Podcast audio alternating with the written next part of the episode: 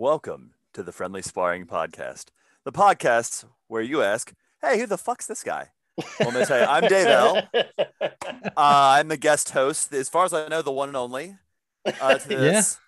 I'm here uh, celebrating the uh, the new year and uh, 2021. But here are your main hosts, Leo and Juice. How are you, gentlemen? We're We're fucking good. phenomenal, and it's We're so great, good to have you, Dave. Um, we for, for for those of of you listening who who may have forgotten or or didn't or missed the episode, um, Dave L is our uh, friendly sparring podcast, Fight Pig League season one winner, and um, we discovered the um, discovered that's not the right word. We decided the winner would be to come on the show, and I figured the timing of it, like let's have him on for the fucking award show because it'll be it'll be nice to get you know multiple uh, opinions on some of these categories. And uh, Leo, should we say what the season two prize is going to be? No, I think I think we're gonna save it. We're gonna save it for. Yeah, let's save it. um, I think we're gonna save it for all of our um, all of our social media posts. I think we're gonna we're Yeah. gonna do a big uh, slight reveal of it, um, and we're gonna Because we have a new prize in uh, mind. It's not the same thing. yeah, and we're gonna send it off to uh, to Dave, and then we'll see how the rest of the year goes. Because obviously, we're gonna start Fight Big League in two weeks uh, with um, Calvin Kattar getting beat up again. Um, Bro, can you imagine? What if it's the same way? Oh, I would say, what if it's not? Like, what if we're we're counting him out and Giga Oh. Chikadze is getting like too big for his Oh no, bitches? I'm not counting him out. I'm just saying that wouldn't it be funny if if Oh, yeah. Chikadze just at the very end of the round was like, "I'm the best boxer," and just kept hitting him. And he's like, "Well, not again." I'm the best kickboxer in UFC. It just kicks the shit out of him. Um, yeah. So that Giga kick. we we are very excited for this episode. There's it's probably going to be an XL XL XL episode, ladies and gentlemen. I mean, we have so Why many did things you to say cover. XL that many times? oh Because you know what, it's going to be four hours long. None of you guys are going to bed.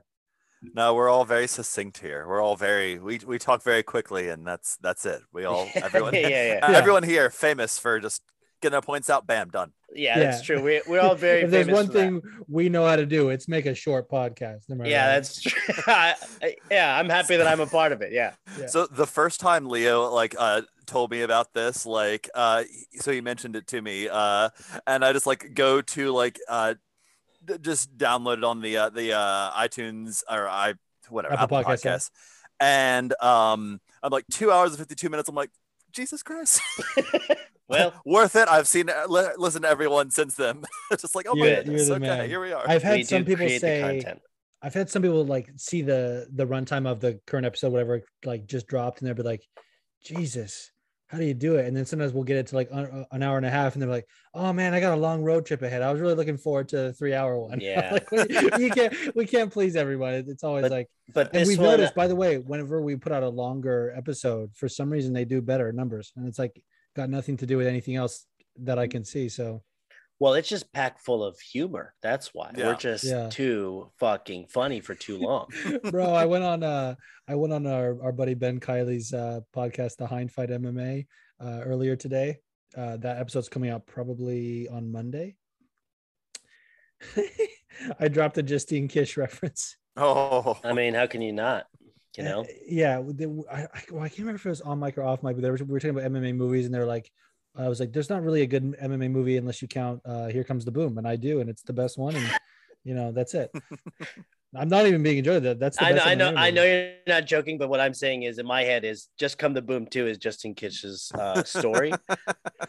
well they brought up they brought up kingdom and i was like yeah tv show you know obviously Right. the you know the episodic format definitely makes him do better and i, I like kingdom a lot and i was like oh yeah justine kish was on there and the the biggest miss of that show was having her not shit herself Yeah, yeah, um, yeah, I mean that should be plot point. How she Yeah. how she came to terms with it.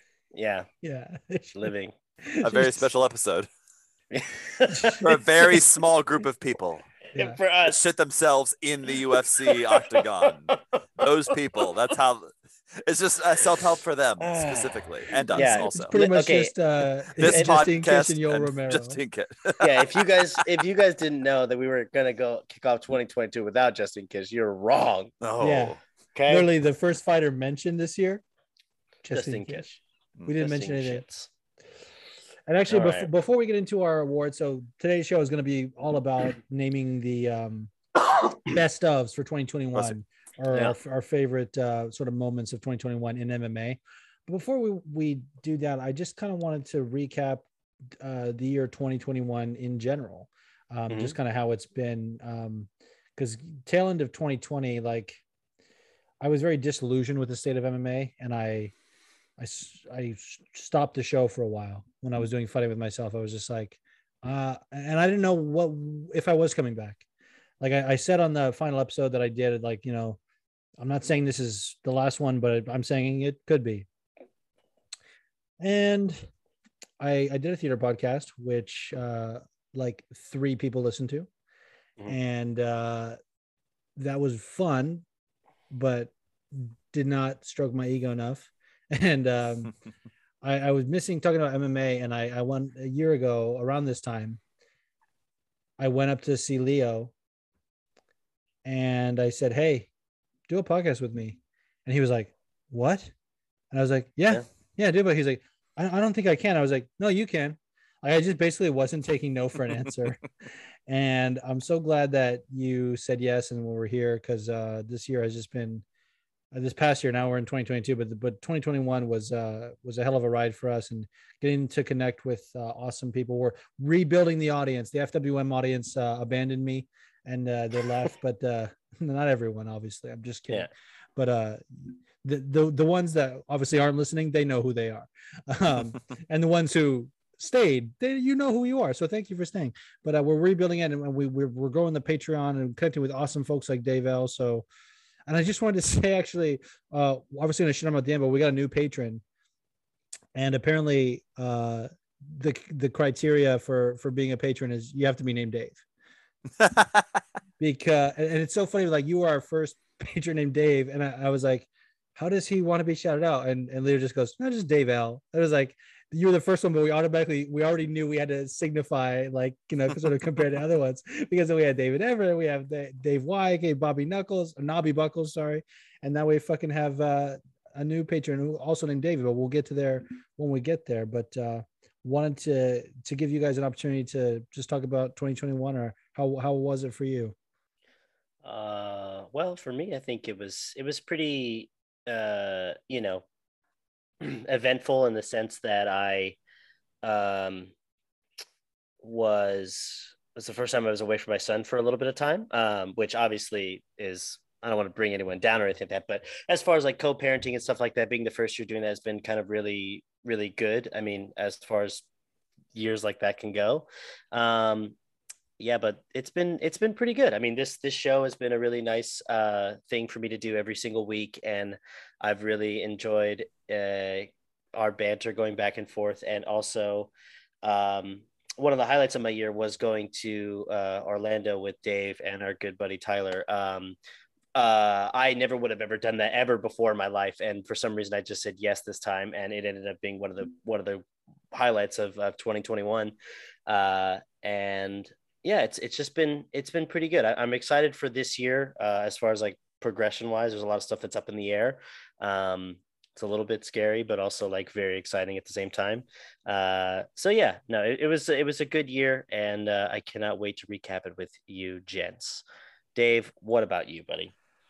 Um, you know, uh, you know, that's a bit cliche, but you know, you just sort of getting accustomed to these trying times and all that stuff, like a lot of, you know, crazy shit going on in the world and stuff like that. For me personally, uh, you know, navigating it not too bad. Obviously, uh, very we have a, a shared high point in the year. You know, that was a great trip. It was a great time. Um, you know, making some new friends. You know, here in town and stuff like that. Uh, and just you know, just get getting by. That's uh, these days. You know, it's been a interesting year in MMA. Well, I'm sure we'll obviously talk about that. That's like the one sport I actually follow uh, consistently and stuff like that. But yeah, just trying to you know stay in touch uh, in the the pandemic as as one does. Yeah. Yeah, uh, one one thing I uh, forgot to mention is that uh, 2021 was kind of like a year of growth for me because I uh, I got back to doing theater more, um, and uh, like branched out. I, I was stuck doing like a theater with this one specific company and um, not really getting the lead roles I wanted and branched out to another company and that's it's going great for me. So um, oh and, and I started a new job. Uh, like I got a new job with a company that I fucking love and um, it's been really awesome. Like before, I uh, I didn't really talk about the podcast with people at work, um, and now I I've only been here like four months, and I I've already kind of like mentioned the podcast to a few people just just to like being like not decide not to be like you know private about it like just kind of like just casually mentioning it and so on that note i think it's time to to really get into these uh awards what do you guys think Absolutely. Oh, yeah. Let's do it. and again, I use the term award loosely uh, for, for lack of a better term, but we're really just kind of shouting out. Like we we're we we're talking uh, off mic, and I was like, you know, for each category that we have, I um I find it difficult to to pick one. Yes, Dave, pour that fucking Don Sergio tequila. Leo's fucking sober ass doing nothing. I'm Yeah, literally, I'm almost finished. I should probably get another one, but we'll see. But um, I Uh, Come on, Leo. I find it hard to just pick one. So I was like, let's just do as many as we want for each category. so nothing is going to be really um, an award, more so just our our acknowledgement. celebration, sort of recapping yeah, yeah. the best moments for from each from each category. So And what are we so- starting off with? Um, I want to kind of um, build up to to some of the bigger ones. So I'm trying to figure out I, I just sort of made this list and, and sent everyone the categories. Um, what do you what do you guys think about going with um, promo of the year first? That's sort of my favorite sort of category where you have like, I don't know. For me, that's one of the things that drew me to MMA is like the in the few sort of small moments where it kind of crosses over to pro wrestling when people just cut a sick ass promo that gets you just so fired up and it's like lee always talks about like it's the entertainment value, it's just people being electric. Yeah, no, it's true. Um, it is. It's it's it it's what it what it's what gets you hyped, and some people do it really well, and some people don't. Um, I mean, just there's people that just really know how to say something really quick and get out of there. Like we're we're gonna we're gonna be talking a lot about Michael Chandler, unfortunately. Um, but uh, oh, uh, Black History Month icon, Michael Chandler. yeah, yes. well, don't worry, trust me, don't, he's coming up in mine. So anyway, but but it's very unfortunate that he um you know the promo that he cut for um uh you know so Khabib was just retired and was like Khabib if you ever want to come back I'll fight you like okay all right we that's bad dude like that's a really that's not a good look um I'm never gonna have to do this, so I'll call him out. yeah exactly I mean, in fairness, he's been talking about fighting Khabib for years. I think he just finally Right. got in the UFC. And I thought Yeah, the I was way he so did it was cool, where he was like, Khabib knows he can either be retired and stay 29 and 0 or come back and be 29 and Chandler. Like he's gonna put that be the one on the on the record in the lost column. yeah but we all know that wouldn't happen so Yeah, it definitely wouldn't. yeah, Yeah. No, I I would still like to see it, but especially especially seeing him fucking lose to to, to Charles Oliveira and Justin Gaethje like that, like nah. yeah He'd get worn around the ring like a hat, like everyone else did. Yeah yeah just like everyone else did well I mean you do you have your your promo I do, and I only have one for this one. I, I told the I told the boys I, I'm gonna fucking go go last on each category just because I have a ton usually. Um, but I only have one for promo of the year because for me this was like you could have there maybe there's maybe some I'm forgetting or there's maybe like uh other ones that deserve to be mentioned, but for me there was only one where I like as soon as I heard this promo got me so fucking fired up got me just out of my seat. And by the way, promo promo could be like I usually think of it as like a post fight interview where someone cuts a promo on the mic, but it could also be like like sometimes the UFC will make a really good promo for an upcoming card. Um, Oh, yeah. and I didn't that didn't come to mind, but in past years, like that's been something that I, I thought of like like uh for example, UFC well, they dropped it at UFC 213. Like you and I, Leo, watched this in the arena when we were when we were there at 213 in Vegas. But the promo that they had for UFC 214, the return of Jon Jones, was Mhm. fucking chilling when they showed old footage of him getting arrested and things like that. And they were just Yeah, yeah. being so honest. Like that to me is a fucking that's a great promo.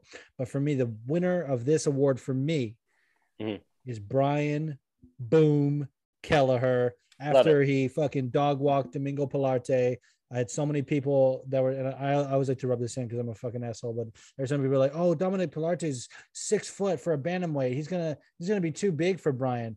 Brian took that big ass motherfucker down at will, dude, and beat the shit out of him on the ground. And then he gets on the ground, uh, gets on the mic, and cuts a sick ass promo on Sean O'Malley. So he sounds like you're hanging with Tekashi Six Nine. You should have got a fucking tattoo of a vagina, dude. like the fucking the way he said it.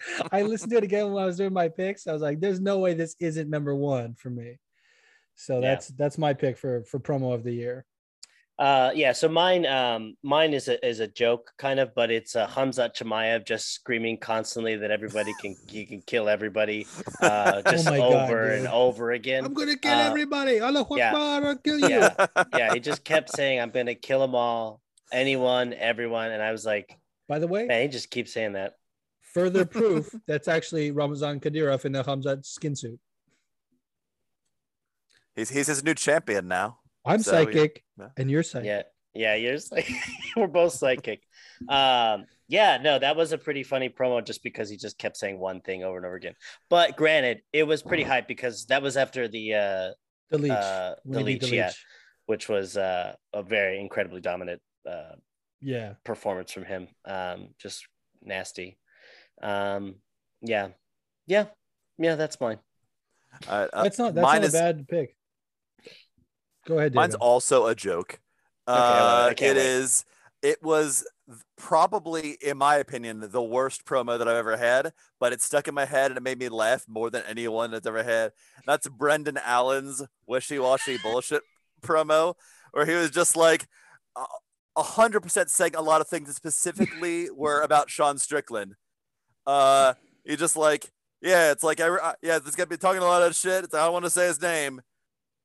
But uh, and then he's like, he's obviously talking about Sean Strickland. He's like, oh, Edmund Tarverdyan or, or Sean Strickland. I'm like, dude, Yeah. We. I, I- I think was we all, I think we all so funny. collectively agreed to It it, was because I'm so pretty, because I'm pretty sure uh, whoever was interviewing was like, you can go and say his name, Yeah. and then uh, and then he was just It's like, like Edmund Tarverdyan. I'm like, that's not who you're talking about. yeah, he's like, yeah, uh, Yeah. yeah, or Arshabazian, whatever his name is, like Yeah. what? yeah, You're Yeah, fit no, it, no, dude? Edmund Tarverdyan- but- say it, but Tarverdyan's Shabazian. the coach. Dude, that's a fucking great one. Honestly, in the list of biggest bag fumbles in 2021, that's number two. Yeah, because we all know Number one, Julian Marquez. Jim Marquez. Yeah, yeah, yeah. oh my god, with uh, I remember Miley the Cyrus. week of the like the, the day it happened or the day after it happened, that episode. I remember kind of defending him. And then the, when I sat with it more, I was like, you know what, dude? He fucking fumbled it big. You know what? He did his thing. He said the right thing, and then and then Miley responded and said maybe, and then he was like, "Wait, I got one more thing," and I was like, he, he- No. he freaked out. You are not in a position to make demands. Just "Way fucking- less popular than she is."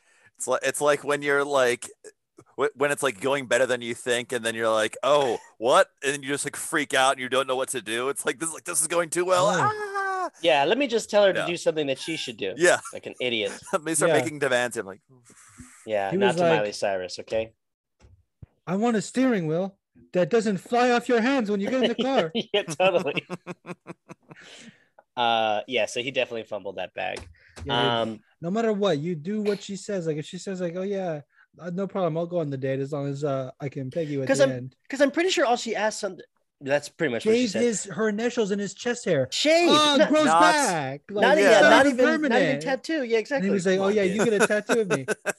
Fuck Julian Marquez. dude. tattoo. What the? oh, Anyway. poor Tyron Woodley. So that's a, that makes me think.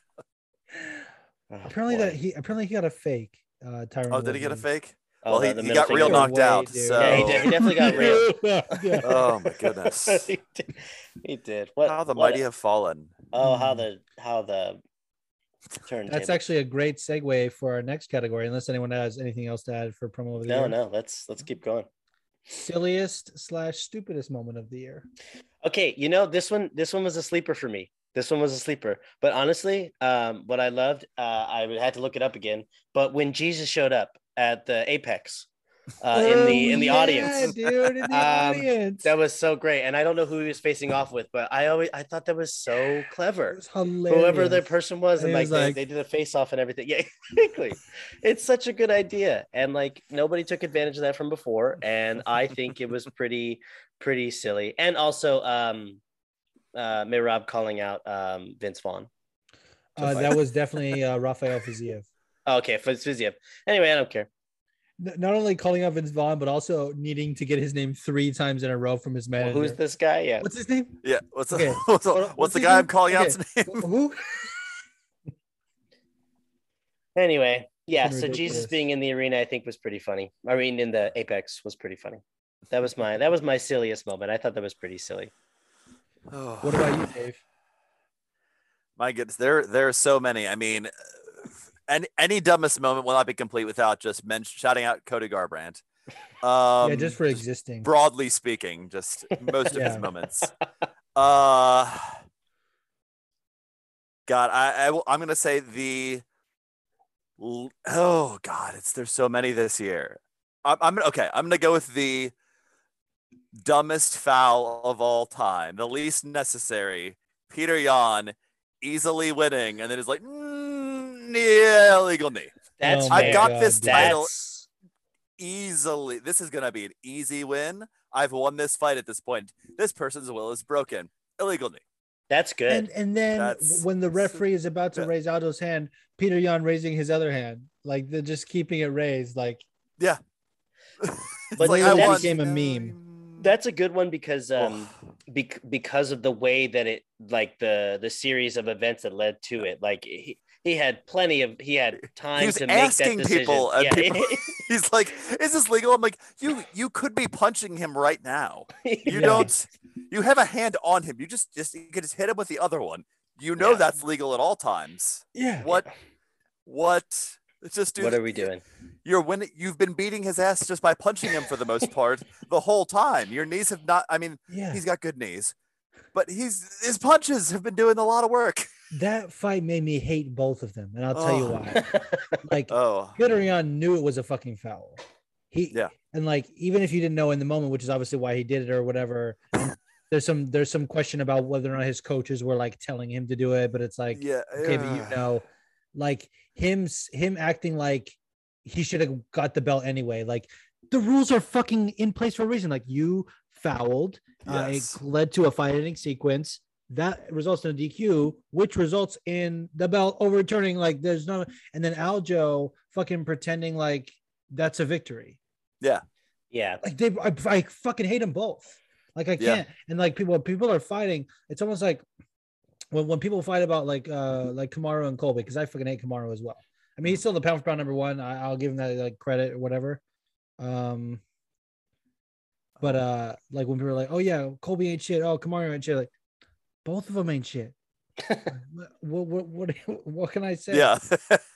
But um, my my silliest uh, slash stupidest moment of the year is fucking Tyron Woodley and the fucking distance of you know his fucking almost a trilogy, but whatever you call the the duo or where the two fights with Jake Paul and this stupid motherfucker offering up five thousand dollars to the person who makes the best meme of him getting knocked out. Like, why? Just, and and hit and I don't know if he shot it in 2021 or or if it was released in wh- whatever, but it fucking came out this year as far as people seeing it.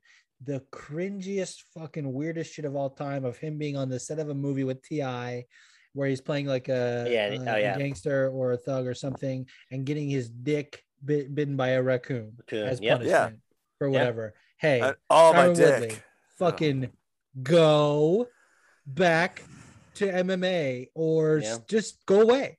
Like Or I just mean, ha- have some pride. Like retire with some pride. I know. dignity I mean, left. he was also a video vixen this Ah. year. Mhm. like I mean, Yeah. g- Ah. get that bag, but also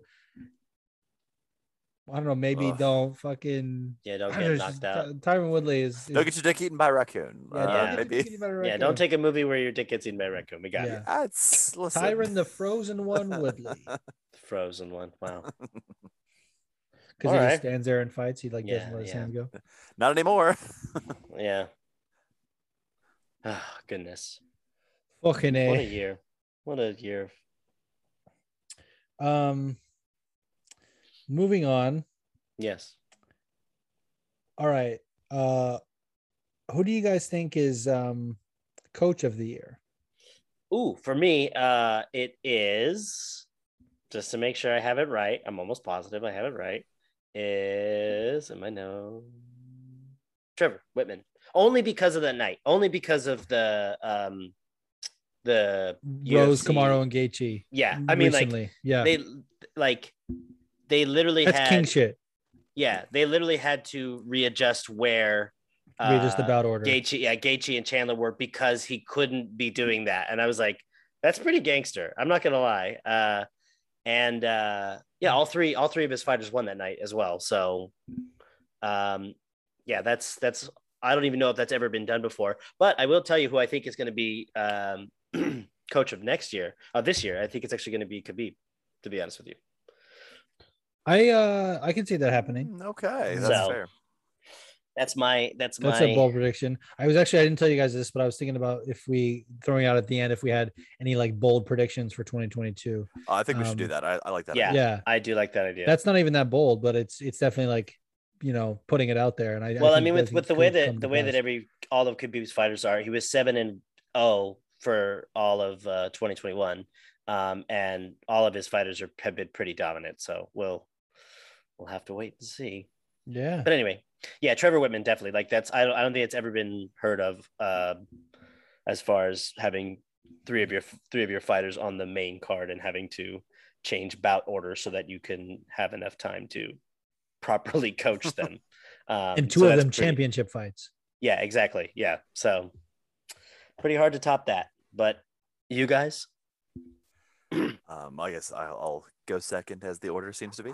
Uh, I uh, actually, I honestly, I wrote the same thing down. Um, I do want to add. Uh, I think he is the best in octagon coach of the year. Just like stuff like that. Like, uh, you know, we've I've you know met Rose had some struggles with like you know mental health and anxiety and stuff like that. He just like through the Li Zhang fight, uh, Zhang Wei Li. I I'm sorry. That's okay. Uh, however you pronounce it, um, and whatever the order is supposed to be, the family name first, I guess Zhang Lili. Um, not honestly a great matchup on paper. Like I know that she knocked her out the first time, but like she definitely had the physicality to make Rose uncomfortable, and he just like it was just a winning game plan. He just he kept her on it. Um, I will say it. The only I have only one caveat to this pick. I'm I, I'm like this is my pick, but I'm shitting on my own pick. Is um, I don't. It's he is very good at teaching people to fight in a more clever manner. I don't know if necessarily that is always 100% how a fighter should fight. Like, for example, Maru Usman, I think if he, there were times when if he just like, he's not a comfortable defensive fighter. Like when he was fighting against Colby, whenever Colby would like just put something together, he just did not seem comfortable in there. And I think in the first fight, his approach of just kind of just getting after him was a little like sometimes it's a little better to just try to, you know, smash your opponent than worry about, you know, trying to, you know, slip stuff. And you know, I had the same thought actually with uh, Gaethje Chandler fight. I, I know, uh, amazing fight, obviously, but one where I'm just, I kind of wonder if you know Berserker Gaethje might have gotten Chandler out of there at some points when, uh, you know, uh, while taking more damage. It's certainly in the moment, but if he might have gotten him out of there at certain points where he was hurt. Mm. So it's just one of those things like this year, absolutely, with his accomplishments, like Rose two wins, Kamaru three wins. Uh, Gaethje, I think, only had the one fight, but he won. Like he selects his fighters well. He makes them fight well. Like amazing coach. But I like I sort of worry about like people like Kamaru Usman trying to like slip punches and looking like I there were times when I, he was slipping things that I couldn't tell if he was just like somehow falling unconscious. Like it looked like it was stiff and unusual. Yeah, I will say it took me a while to warm up to Trevor Wittman because my first two like interactions with him was um, seeing him on the Ultimate Fighter when he was a guest coach for Rashad. Um, when I guest coach, he was I think he was the coach for like most of the season. But the the some of the stuff he said was like weird. Like there were times when I, I, don't know if it was like for the camera and, and not not to say like he trying to grab the spotlight because he's not like that, but like I wonder if their producers are like, okay, make it this, and he just didn't know how to do that, so he sounded like really off because he was he would say stuff on the Ultimate Fighter where I'd be like, what? And then I remember him cornering Gaethje for the Michael Johnson fight when like Gaethje's UFC debut, and he was like in between the first and the second round. I think the fight ended in the second round, so it was like the only bit of like corner advice we really got from him. And he was like, "If you want a beautiful knockout, go to the body." And I was like, I don't know, but but his fucking mind and like he's he's he's got an Ariel show at least once, and and and the interview he gave it was just so insightful and like think about the the ways he talks about and when you hear Gates talk about how and Rose as well, just like how his approach to training is and and how he really cares about like them not taking too much brain damage and things like that. And he designs his own gloves and did like the headgear. He's by and far my pick as well. So I'm glad that we all unanimously agree. Um, I, there wasn't any runner ups for me this year, really. Other than like you said, Khabib uh, as a coach is kind of starting strong. But uh, you know, for me, well, and this is a good segue because the only thing I was going to say is is gym of the year. Like when you think of a coach, they're like the head coach and the head of the gym, and so typically, not typically, but a, a lot of times, coach of the year and gym of the year will be like hand in hand but not it wasn't this year for me. So i don't know what what did you guys think for for gym of the year? I'll start with with uh with dave l. Oh okay um, I actually, um, because I gave uh, shine to Trevor Wittman in the last one, uh, I wanted to shout actually City Kickboxing as a gym. Uh, yeah, I know it's eh, probably yes. I I, I picked the same thing, so it's just so I. You guys might have talked about it on here. I know I'd, I'd heard about it. Um, I think you did, but there was a, a clip of um, Volkanovski that like that I saw after the fight where he was just like and I've like in in a choke but not like all the way in. And he's like he's like I've got him right where I want him. I'm tiring him out, you know, basically. And it was like mm-hmm. in a uh, city kickboxing's famous for this like they basically just break people down like they just make them like run the gauntlet just put them in a bunch of terrible like positions with like fighter after fighter after fighter and i don't think like as a camp without moments like that, that you get things like Volkanovski's uh, third round. I don't think you sur- he survived that position because that's like a lights out position, and you need a lot of good people at the gym to do something like that. And even like in the setbacks that um some of the city kickboxing fighters have had and stuff like that, like a lot of times it's just like like uh, for instance like you know Israel Adesanya versus um uh Jan Blachowicz, uh, he wasn't like getting at any moment. He wasn't getting like crushed. It was just like he, he, he didn't losing a lot of positions. He didn't break. He was just kind of losing, and that was like you know like not a bad psychological approach from uh, Jan Blachowicz. You know, credit where it's due. Like that's you know. Um, Israel Adesanya wants to do cool shit. He wants to style on you, blah blah blah, and make it messy, what have you. But the time that um because I rewatched the fight um recently, uh when Blachowicz started like getting after him a little bit, uh Adesanya immediately picked it up. Kind of looked like he hurt Blachowicz a little bit. I think it was the third round, I believe. And it's just like one of those things like they are building fighters that don't have quit. Like they don't break in those situations. And that's hard to do. Right. But yeah, honestly, I think Eugene Bareman is one of the brightest coaches yeah. uh, today. I, he didn't have a great year for me, and that's why I left him off Coach of the Year. But I think, uh, I, I was, I was like in thinking about it and, and hearing you talk about it. I, I, I'm remembering they didn't have a good year in terms of being able to show up to events. Like I don't know how often, like the half the time the, the city kickboxing guys fought this year, they were like, Oh, Eugene couldn't be in my corner because of the COVID restrictions. They couldn't fly out. Yeah. Like Kai just wanted like, oh yeah, I've got Dan Hooker in my corner because he happens to be here or still quarantining. Like he can't they they couldn't really show up this year. They being more like the coaching staff for the most part. And it, it sucks. Yeah. Uh, I do. I do want to real quick shout out that particular thing because Kai Kara France, like he, like he's got you know like the power to do it, obviously, but he went from like not knocking a lot of guys out to just like flattening people this year, and you know, just shout out to him. That's just like a good example of like you know yeah. the camp. Like if I were to do like a coach who is the best, like overall versus this year, Eugene Bareman is Yeah. definitely up there. He's one of the best coaches. It's it's a, it's a tie between Eugene and, and Trevor for me.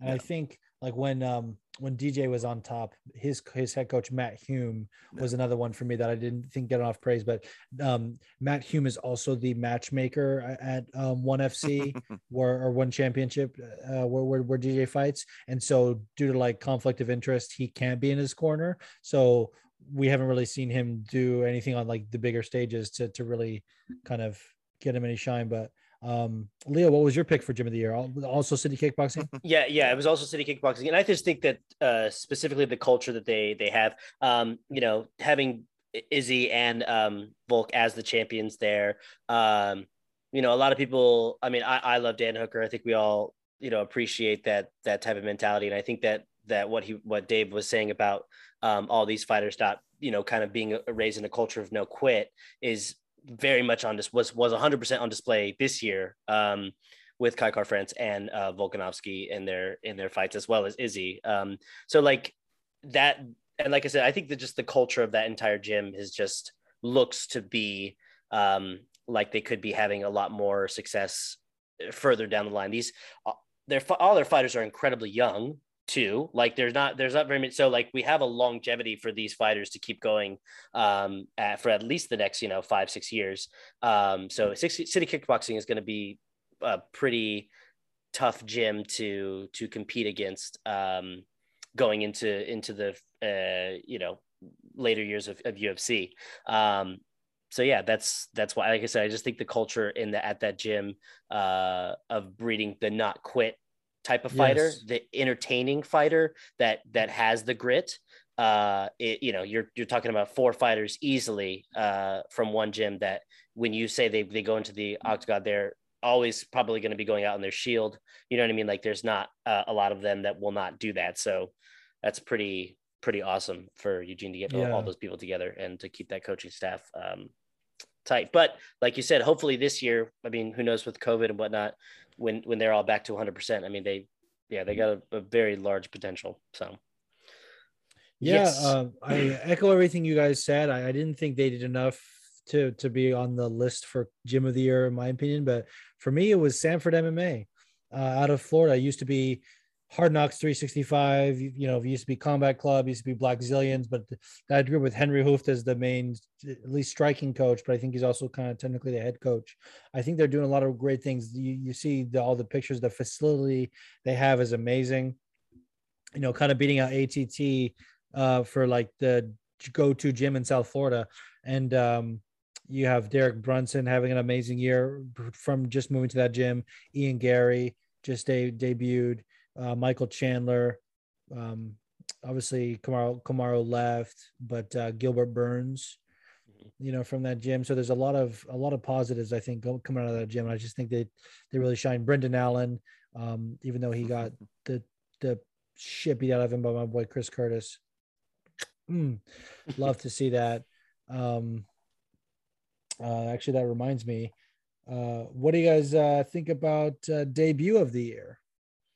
Uh, ooh, mine. I'm pretty sure. Let me just make sure. Let me see debut. Uh, I'm pretty sure it's ten. Terrence McKinney. Yes, yes, it is Terrence McKinney. Yeah, Terrence McKinney had an amazing uh, fucking debut at that fastest knockout in lightweight history. And, uh, yeah, um, the the reason why also is because they were really building up. Uh, who was the other fighter uh, that he knocked out? I'm trying to remember. Let me uh, see, Let's look it up. because I I know that because they were talking about it on the broadcast while he was getting knocked out. Which I thought I was- remember that, but I, I got it. He like stole... Matt stole. Frevola.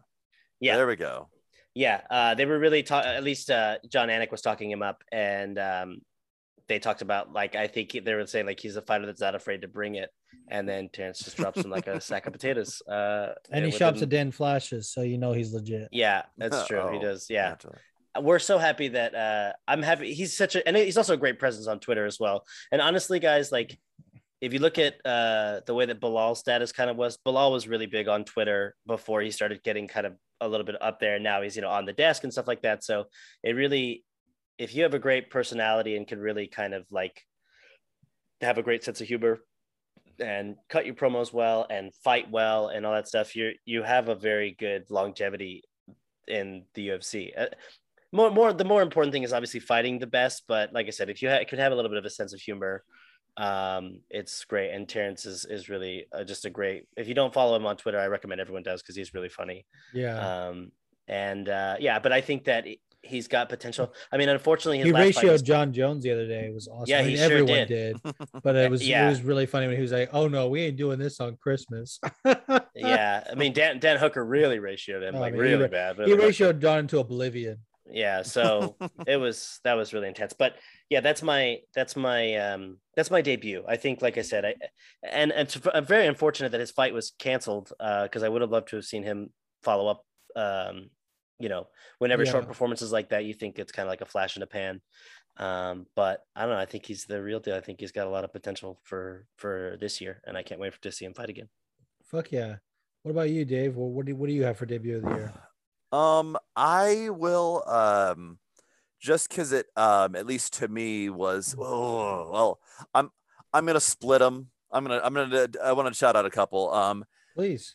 I didn't think I wasn't terribly interested in Paddy Pimblett coming in, but he came to brawl. I appreciate. I'm always. I'll always appreciate. You know him coming to just like being way more aggressive than I had like seen from. I hadn't seen a ton of him, but like him, I was like, okay, here we go.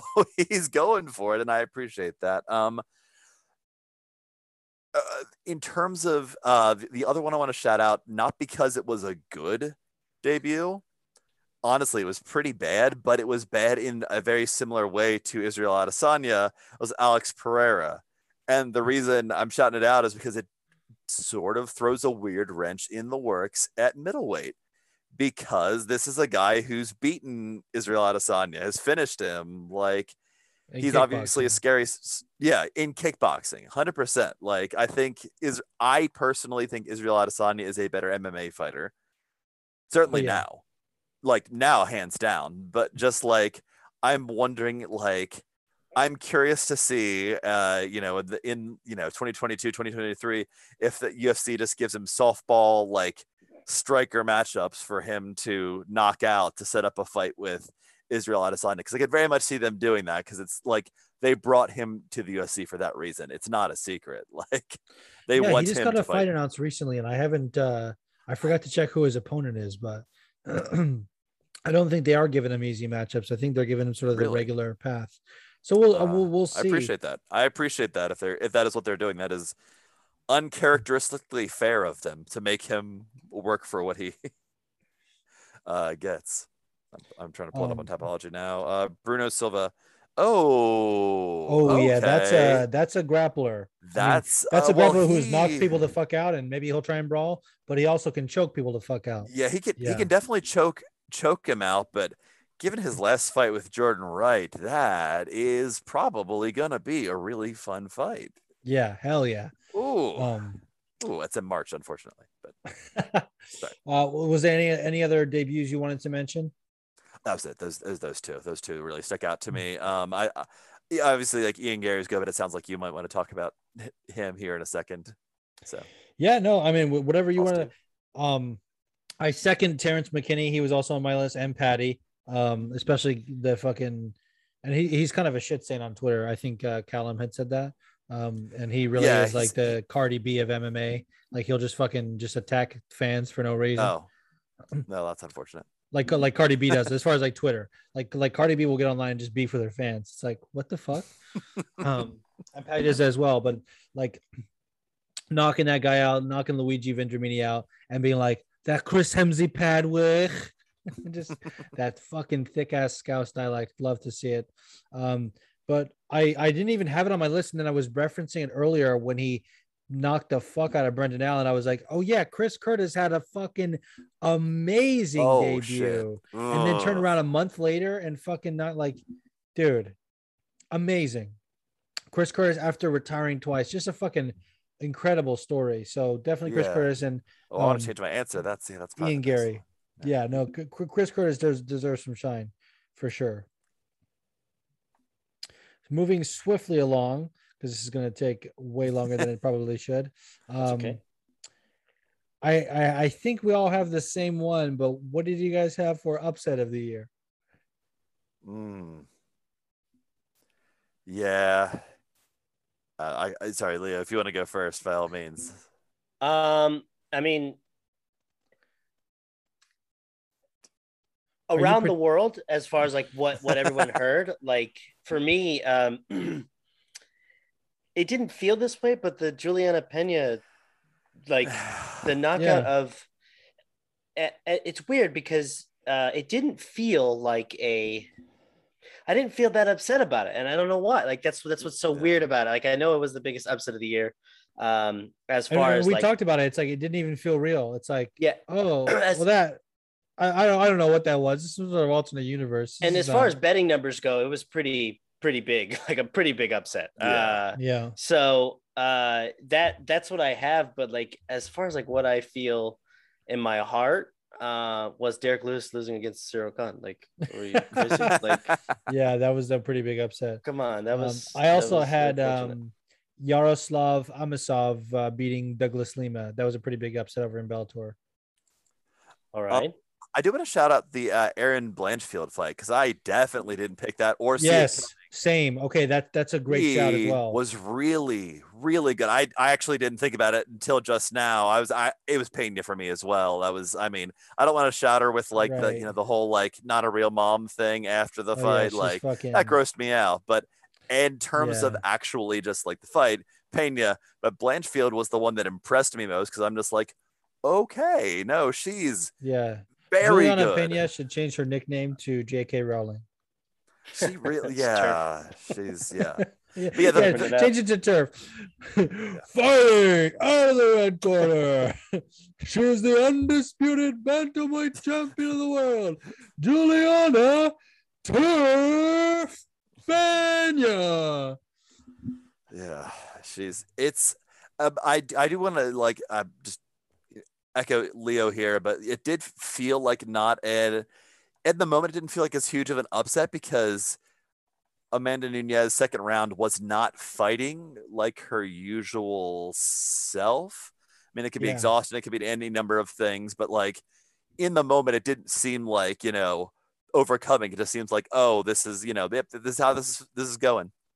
Right. But- yeah. There Yeah. was something about it that just felt I don't know, it just it, it felt anticlimactic. It didn't feel Yeah. as as upsetty as I Mhm. thought it was gonna feel. I mean, I was surprised. I think everyone was surprised by it, but I don't know.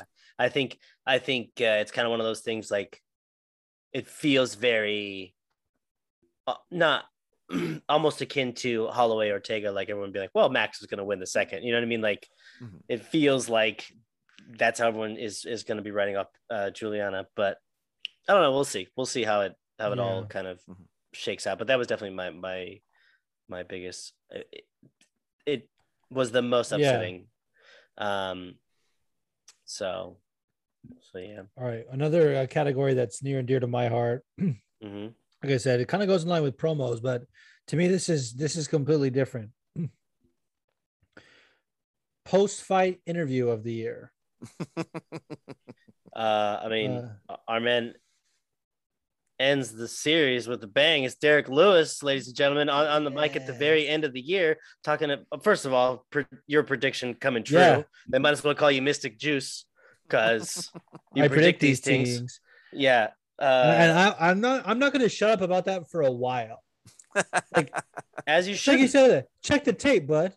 Check the tape. Check, check the tape, guys. He I fucking posted it. online. You can also check it online. I fucking called it. I said he's gonna Yeah. make an NFT of his balls. What does he do? Says he's gonna make an NFT of his cup, which holds the balls. Yeah, exactly. Same exact thing. Yeah, the exact same thing. You couldn't get any closer unless you were the balls, unless you were Derek Lewis's balls. Uh, yeah. Um, I mean, he just always constantly cuts promos, and then at the at the post fight presser, and everyone was like, you know, how did it Yeah. feel? And he was like, he was like, oh, I did that for Rodney King, and I was like, he just doesn't ever miss. It's it's always so funny. It's so poignant. Derek Lewis is is the is the microphone champion and he doesn't even have to i mean and the way that that that sequence happened at like that the camera guy cutting to the the man like Ugh. getting the cup and being like oh yeah kind of ashamed about it but yeah, perfect. I would have punched that guy in the back if i was in that the apex i would have fucking punched that guy for that cup All right. Fair. Did you did you have anything else to add, Dave? Any other post interviews that you want to shout out? I mean, no, it's this. It's the yeah. It's it, just it the- has to be. ju- This just is just like the just the so sort of clear. quiet like focal that at the end of it, you know, just like about fighting three round fights, yeah even for the title fight, like yeah, uh, and just like how sweaty he was after like two rounds. It, it went very much his way. Like he's like he's just like the most tired always, like seconds into every fight. He's just so tired. So and but he's also doing things like throwing like jumping fl- uh switch kicks yeah, that didn't actually meaningfully do anything in the fight. It was just like he was already winning. He's like, I'm gonna switch kick now, and then he's like, I'm tired. I'm like, "Y- yeah, It's a switch you're, kick, you're, buddy. you're a large person and you're doing flying switch kicks like you, oh, sir. But he's amazing. I just- king. I, anytime he talks, just yeah it's so worth it. And just like how just like deadpan he is. Just I don't know. Just Fucking gushing love about Derek Lewis here, but yeah. uh, here's one feel good moment of the year. Uh, I got it. I got this one. Perfect. Right in the bag. Um, my feel good moment of the year, and it really touched my heart because it spoke directly to me, um, was Michael Chandler raising an adopted black child for Black History. Month. Because honestly, fucking nothing fired. screams nothing Yeah. screams Black History Month like Michael Chandler. and uh, for for for the uninitiated that somehow found the way to this podcast, extraordinarily white man Michael Chandler. Yeah, The mo- the whitest man on the planet Earth. I swear to you, he was this close to doing Brock Lesnar's uh, post fight, being like, "I'm just a good old boy," and being like, yeah. "We're all I saw him in an white." airport in Tennessee. So white. Yeah, Oh it's the goodness. whitest person there. But no, my, my real feel good moment, my real feel good moment, um, dang, was a toss up because we had a pretty good amount of feel good moments this year. Mine, yeah, my feel good was um, where's my feel good? Dang it. Uh, was was Brandon Moreno winning uh the the time? I mean, just Not Glover. watching, huh? Not Glover.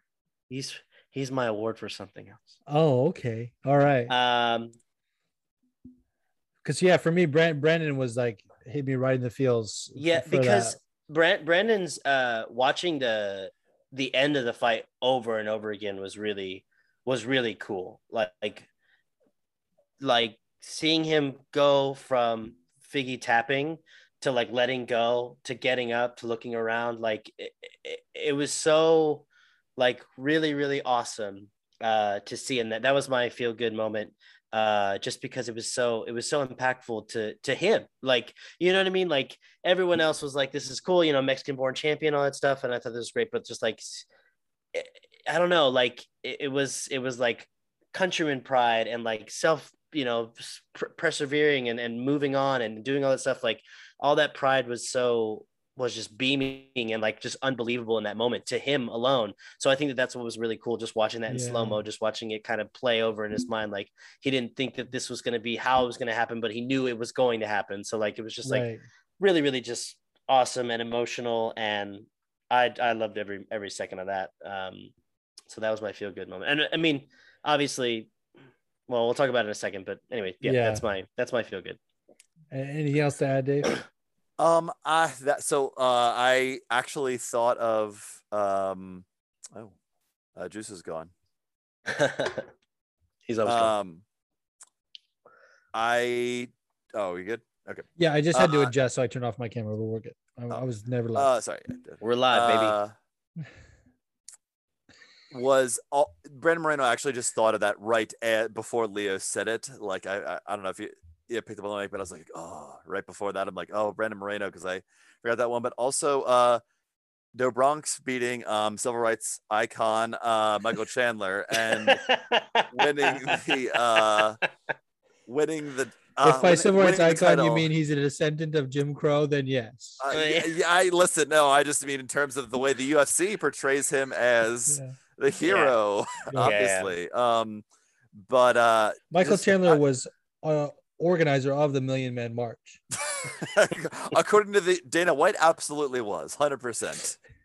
Someone's gonna edit down his Wikipedia. I think he's uh, as a person. I think he's more likely to uh, have organized the January 6th march, but we'll, uh, we'll Yeah. as a human being. But um, anywho, uh, just it was very in the same vein. It was just like God, Do Bronx. Uh, well, he didn't like get out of the UFC like uh, Moreno briefly was.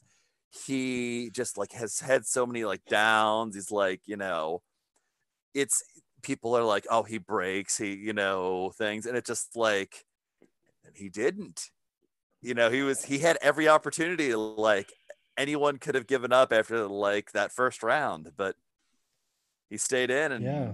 it was his fight. You know, that was that made me feel good. Um, I do kind of want to shout out um, McGregor and Greg Hardy getting knocked out because that's always a delight, and also Dustin Poirier doing it, Yes. heartwarming. That's where I feel good I'm moments. so glad that you mentioned. I didn't even mention those for anything.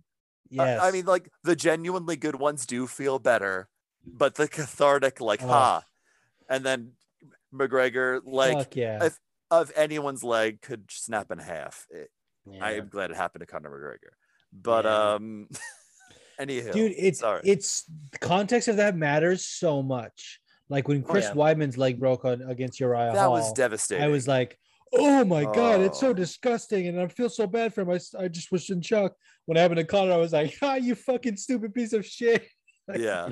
Or Anderson Silva earlier, like same thing. I felt I felt bad, like I felt worse for Weidman because I feel like Weidman was like the champ as I was getting into, like he became champ as I was getting into watching MMA like Yeah. constantly.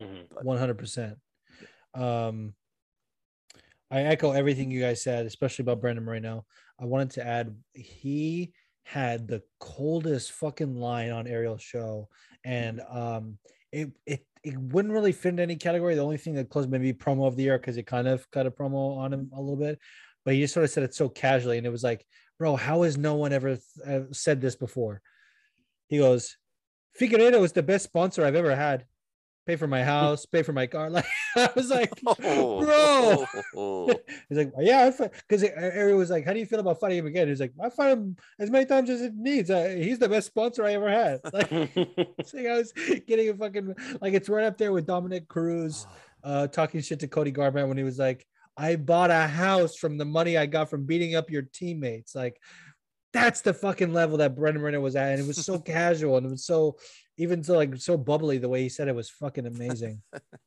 yeah. The only other one I wanted to add, um, I mentioned Glover, but uh, Leo said he's gonna honestly intrigued for for whatever that is. But um, Roxanne Modafferi getting engaged, um, her her, Oh, yeah. her boyfriend Chris proposed um, to her in the Oh. cage after uh, after taking a legal knee um, in Titan FC. I think they I think they made it a no contest. I'm not sure, so I don't think it counted as a as a win. But he he took a knee and then he took a knee as well, got on his knee and and proposed to Roxanne. She said yes, and couldn't be couldn't be happier for him. Good That's awesome. moment. Yeah, I hadn't heard that. That's fantastic. Yeah, the U, the UFC Fight Pass uh, Twitter account shared the video. Um, it's all she posts about Instagram now. So if you go on her Instagram, you can probably find the the video. Um, uh, in general, at Roxy Fighter. But fucking great, great moment of the year. Um,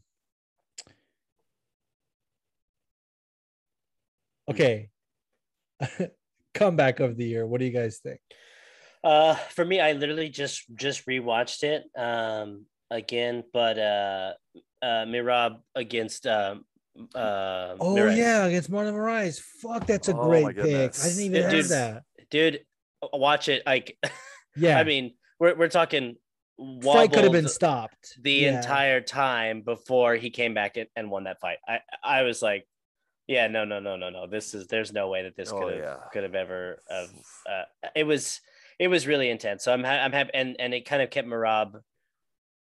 I mean, as far as like adversity goes, you know, uh, it kept it, it kept him in, it kept him interesting for this year. But I mean, like Yeah, he's he's uh I'm surprised that that he that he won that fight and the way that he did too because I think it was uh, through a submission. I think it was a Oh, tap yeah. too.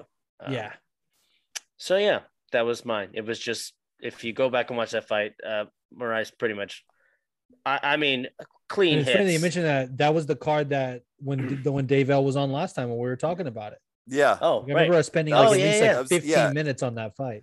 I, I, I might have already said this exact words, but it was like Moraes finished Merab and then Merab finished Moraes twice. Like it was like like any just insane ref that cared about the fighters would have just been like, oh, oh, this fight's over when Moraes won, but then Merab came back, finished him, and Yeah. then the second round also did the same thing to him worse.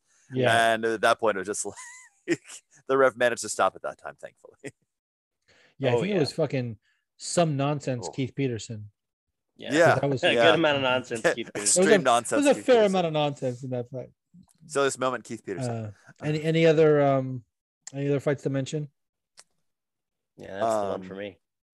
Ooh, uh, I I mean, Pena, I guess That's coming back. That that's my only one that I had had, Yeah, had uh, yeah. written down was that like not only that like okay, I think it was 2020 that she lost to Germaine de Randamie, literally got choked out by a kickboxer and she's a grappler, like got put to sleep. Like okay, comes back, beats Sara McMann. I think that was this year. Yeah. beats Amanda Nunes, and like not only was like her 2021 is a comeback year for her, but she had a comeback within that fight because of friggin' uh yeah losing the first round. Like getting beat beat up in the first round and then being like okay i'm coming back. Just absolute uh, insanity. So for me that was like clear winner for comeback of the year. Um Um, I also do want to shout out. I mean, actually, I mean, I already mentioned the fight, but um, Oliveira almost getting finished by Chandler, like getting Yeah. pummeled. great and this is a guy who everyone was just like, pick. oh, this guy breaks. Like that's has always been his thing. Like there was all back to even back to like that like neck injury that was like kind of dicey against Max Holloway. Like when he was getting like tuned up by Max Holloway, Yeah. and then all of a then it's like again every opportunity to just like you could just be done. It's fine. You're getting pummeled by a hard puncher, and he didn't. He came back, and not only did he come back, he um, almost immediately won the fight. Like, yeah Mhm. I mean, great, great pick. Um, I'm really excited for this next category, you guys, because for me, it's such a clear, it's such a clear winner. But I don't know how you guys will interpret it, and so I I want to go. I'm going to say the category. I want to go with Dave first because I have a feeling Leo and I might have the same answer, and if we do, I'll, I'll be really glad. But also, if you don't, it's okay because you'll you'll you'll enjoy hearing my answer. Uh, come, uh, not uh, most influential fighter of the year, Dave. Who who do you think was the most influential Oh. fighter fighter of the year? uh, I mean, I mean, shout out, um, obviously, uh, Blockbuster Month hero Michael Chandler, but um, I will, I will actually say that, and this is not good influential, but this is this did come is what came to my mind when they said it. Um, Petr Yan. uh, he kind of fucked up the bantamweight division with that knee. Like the whole division's kind of like That's a Yeah. good point. because like Yeah, he's a bad sort influence. of like it's sort of like what do they do with Jose Aldo now? Because he's you know he can't fight. Like there's after the first fight, he's like you're not gonna fight, have him fight Petr Yan, but Petr Yan's not the champion, but Aljamain Sterling's just floating around here with the title, not fighting, Yeah. and yeah, it's just like one of those things. It's like he like in terms of influential, not in a great way, but he completely derailed the train of still obviously amazing fights this year in the bantamweight division, amazing division, arguably my favorite. I, I don't want to. I like No, it's, it's I like it's fighting, A banging dis, uh, division. Yeah. but yeah, that is that is that is my bad influential fighter of the year. But that's that's that's who came to mind. So I, Yeah. I, I don't hate the pick at all. Yeah, it's a good one. I mean, it's it's incredibly influential. All right, guys. Uh, mine is going to be a little bit out of left field uh, for everyone, but mine is is is Tai Tuivasa. okay, here's why. Great. Here's why. I love that Okay. I, pick. take, I gotta First of take a all- shooty now. First of all, you gotta love Tequila. you gotta love Dave taking some tequila right now. Um, but you gotta love him knocking out Greg Hardy, right? But the influence of the shoey and Shuivasa being becoming a Mm. big thing for the UFC, and so many people are participating and doing it because of him. Uh, I think he's had the most influence as far as like a public opinion and people talking about um, the UFC and doing Shuis. And uh, it's putting that culture on the map for the UFC. I don't think anyone's ever going to forget Tai Tuivasa doing the Stone Cold Steve Austin uh, beer toss and shoe toss uh, after his last fight. Um, it's a beautiful knockout. Uh, but he's my he's my most influential. I think that, yeah, I think I really think that after knocking out Greg Hardy and and doing a bunch of shoeies and doing all the ones in the crowd and having everyone do them and uh, you know, I mean, you get you get. I mean, like every time he fights now, you know what I mean. Like everyone in the crowd was doing shoeies. Like a, Yeah. a good amount of people were doing them. So like that's a pretty big influence to have on it. And, and the next time he fights, there's going to be even more. There, there's going to be merch. There's going to be this Okay. whole wave of people drinking alcohol and spitting in shoes, and I can't wait. Uh, depending on how you interpret it, either none of us took this seriously or only you took this seriously, because that's actually a great answer.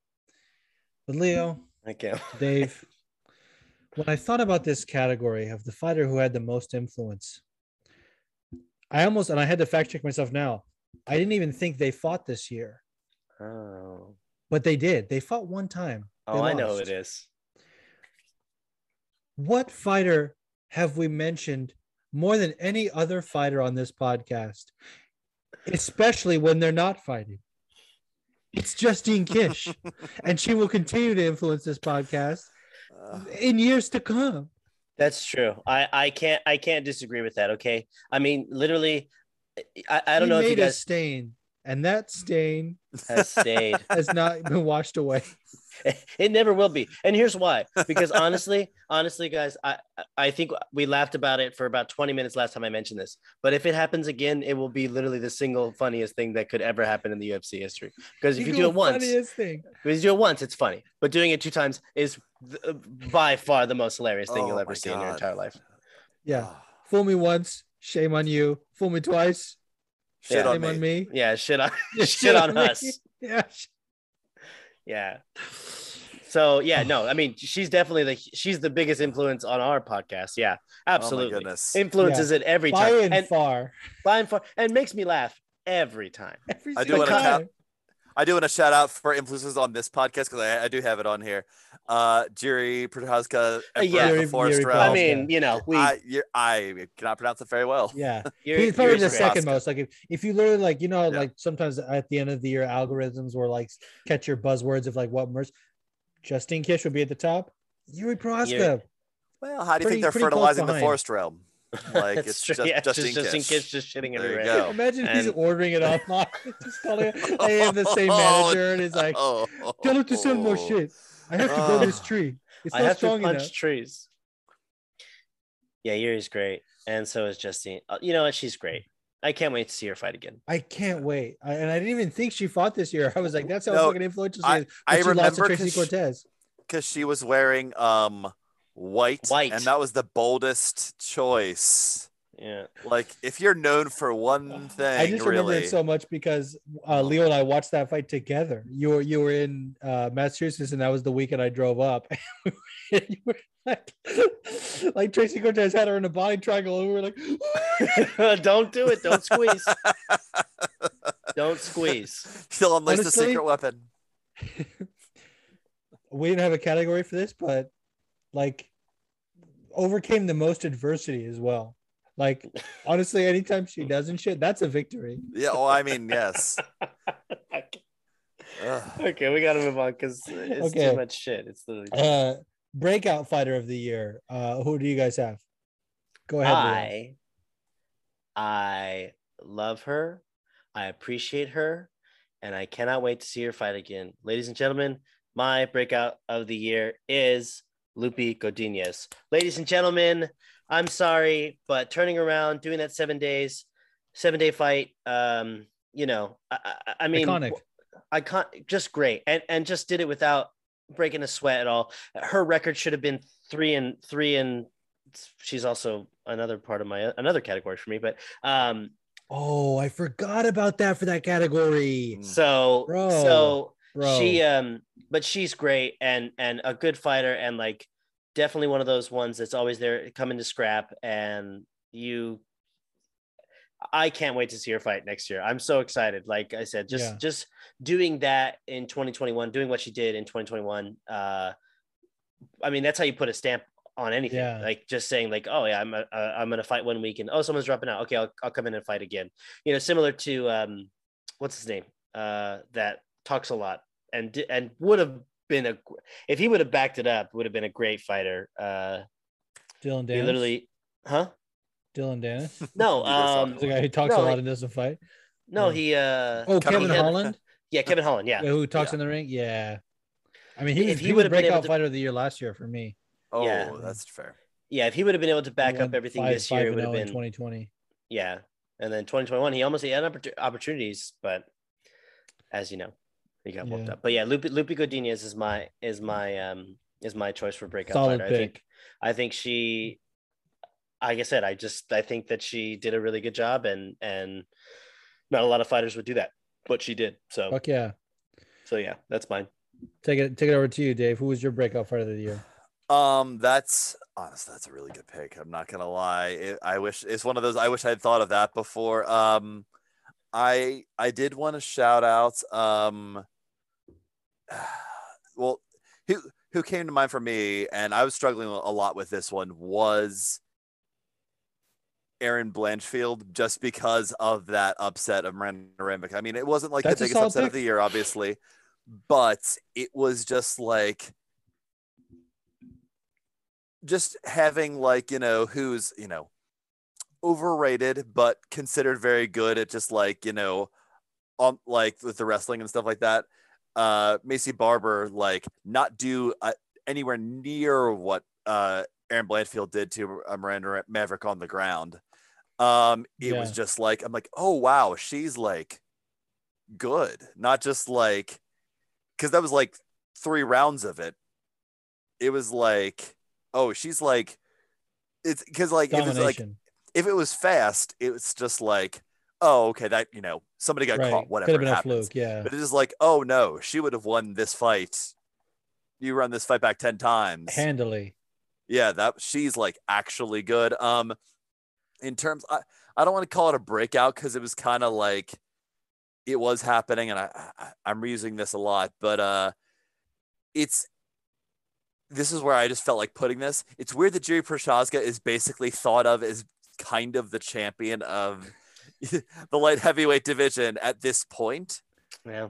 because it's just like yeah, just like a couple performances from him, and he's just like, oh, he's the guy, obviously, no questions. Like, oh, you know, it's like, it's like, will he fight Jon Jones? I'm like, Glover's got the belt, but you know, it's Yeah, like again, get it, yeah. just like one of those things. Like he captures the imagination with his everything, His aura, his yeah, his his whole self. Yes, Yeah. but yeah, sorry, go ahead. No, I was just gonna say, uh, great pick, and and it's funny that you mentioned Yuri and Leo. You mentioned Loopy; those were my two. Uh, like, like Loopy was for me like one of the biggest breakthrough fighters of the year, and then Yeah. Yuri was, you know, he didn't debut in the UFC this year. He didn't like, you know, just coming to our like radar, but I wasn't like the most hype I've been this year. That wasn't a fucking proper sentence, but you know what I mean. Like last Yeah. year, he had that great fight against Volkan. And I was like, okay, yeah, he's fucking here to to. There's a new player at, at 205. That fucking Reyes fight and the the samurai video and the Wolverine the, out of the water, completely like one of the reasons why he, he could be most influential fighter for this for this podcast. Yeah, yeah, Oh. no, he uh he I mean everyone is waiting for next year. I mean, uh because Rocket and someone else was just announced. Um Uh, Jan, or no, Anthony Smith. yeah, Anthony Anthony Smith. Smith, yeah. So that that's that's solidified. So obviously now, you know, it's it's gonna be Jan and Yeah. and Yuri. Um which I Uh, think not even Yuri yeah, Jan- just well, I'm sorry, Glover. Glover. and Yuri. I, I apologize. Uh Glover and Yuri. Um so I mean everyone's really I, I mean I don't know if anyone's not excited about that, but I can't wait to see the the week leading up to it. It's like it's gonna be so, I, I can't wait to watch that embedded. It's gonna be so great. And um but anyway, uh yeah, the good good choices because okay, sorry. That's okay. Let's move on. yeah, moving swiftly along. And this, I only put forth this category, full disclosure, uh, because I wanted to throw shit on Ali Abdelaziz. This uh, next category, manager of the year. Mine's Ali. He's Oh, you fuck. just kidding. I mean, that's that's fine. I mean, he has the biggest roster, uh, pretty much. So you, if you're being serious about it, you could pick him. But for me, I'll never pick him for anything. What a fucking piece of trash that guy is. Yeah, no, definitely big piece of trash. That's why I picked him. So no, I I will say I honestly did pick him for best and worst manager of the year. because it's it. it. really is true. He has like the insider like track with the UFC because he's basically a union buster for the UFC. One hundred percent. He will throw his fighters to the wolves for the UFC. So but- Yeah. and in exchange he can get favors to get fights. Now the problem is it's one of those things that's like he's someone useful in a bad situation that he created. It's just like one of those things. It's like Yep. it's a protection racket, basically. It's just like, yeah, it's useful. You fucking because nailed it. yeah, he's an awful like he's a terrible for fighters and the sport that Ali Abdelaziz exists, but he also might get you that fight you would not otherwise get. He kept fucking a Zaitar, who's a piece of shit, in Yeah. by the way, I reading up on those guys, like actual like organized crime, breaking women's orbital bones, like yeah, they're terrible people. pieces of shit. And he got them back in despite the whole like Dana White very publicly, nope, fucking done. Out of the sport out of the UFC, you're out of here. Then he just like, oh yeah, he's actually back in. We can work something out. And just like he yeah. So like I feel like And he has dirt on Dana White. I, Obviously. I feel like he got a. So apparently the Zaitars are uh, in with like the leader of uh, the of Morocco. So I think he bribe m- might have facilitated a bribe there, but Oh yeah, absolutely. bag of bag of potatoes sneaking across the balcony to Dana White's uh, penthouse. And, fucking bag of potatoes. I don't believe for a second that was potatoes. Yes, I love that it was. I I honestly wish it was potatoes because that would be the funniest like outcome of the whole thing. Just really wanted potatoes, and they don't. I wonder if it's like you know in those old like old movies when when uh they're trying to break someone out of uh, jail and they put it they put a key inside a cake or something like that. Like oh, just part of a birthday cake. Like imagine it was potatoes, but the potatoes are fucking stuffed with drugs or something. God. What a great moment of the Um, year. So for yes. me, like I said, I just wanted to, to fucking pick, give someone else some shine because not only like, say Ali was like legit the best and then like you know not worthy of being shit on, it just gives someone else some shine. You know what I mean? And so for me, I wanted to highlight Danny Rubenstein. The guy doesn't do interviews like most man, most managers don't. Ali's pretty much the only one that does, but uh like he also had a great quote recently where um because because Ariel called him while he was on the show. I say he doesn't do interviews, but like Ariel called him live. wasn't really like a planned interview. We just like, called him on the show. Um, I guess he's like he uh, he said that he like vetoed a, a, certain thing for a fighter or whatever, and he was like, "No, I didn't veto. I just I just said like it's not up to me. Like a manager should not be making those decisions. Like that, that's up to the fighter. Like his philosophy for management, I think is just so so great, and he really takes care of his fighters. So I wanted to to throw him some shine. Uh, now, um, I, am actually not not as familiar with him, so just like for an outsider perspective, what's uh, what are a couple fighters that he manages? Uh, so the, the biggest one for me is uh, Roxanne Modafferi.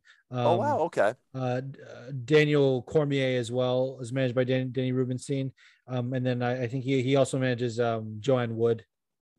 I think that may nice. have been the fighter that that thing I mentioned was talking about when right uh, he stepped in. But I, I think he, I, I want to say he even might try. He might live in Vegas and train at Syndicate, so maybe he just manages because that that's how it works sometimes. Like like Ali started out training at Renzo Gracie's in, in Manhattan, trained trained with Renzo Gracie, and he got his job in management from Renzo himself, wanting to like ne- needing a someone to help like negotiate a deal with uh, I want to might have been the UFC or it might have been another promotion for like a return fight that he wanted to do or whatever, and he brought Ali along, and then he like gave him a stable of fighters, and so a lot of like people that MMA fighters that train at Renzo's are managed by Ali because of that. So it kind of happens a lot of the time where like a certain manager will get a gym and kind of have management over that gym in a sense. Um, but yeah, Dan- Danny Rubenstein's the man, and yeah, he just followed us on Instagram. Oh, well, or. Well, for some reason he has a private account, and so I requested Ooh. to follow him, and he accepted my request, and I I mm. thought he followed us back, but I could be wrong. Maybe he didn't. Uh, anyway, whatever. Well, he did. Jenny Rubenstein, Just for the fucking man. Yeah, and follow us. Yeah, and follow us, but also, yeah, yeah no, definitely follow us. Um, okay. Now we're getting to the to some of the bigger uh, awards. Yes. Um, before before we get into the, to like the main ones, I want to talk about uh, robbery of the year. Uh, did anyone have anything but Angela Hill and Amanda Lemos? I have, I have, uh, I have three actually. I know you, you kind so, of referenced one earlier. I had a feeling it was this one. And I, I so I so Loopy and, and Jessica Penne, uh, watch the fight. Judges don't know what's happening.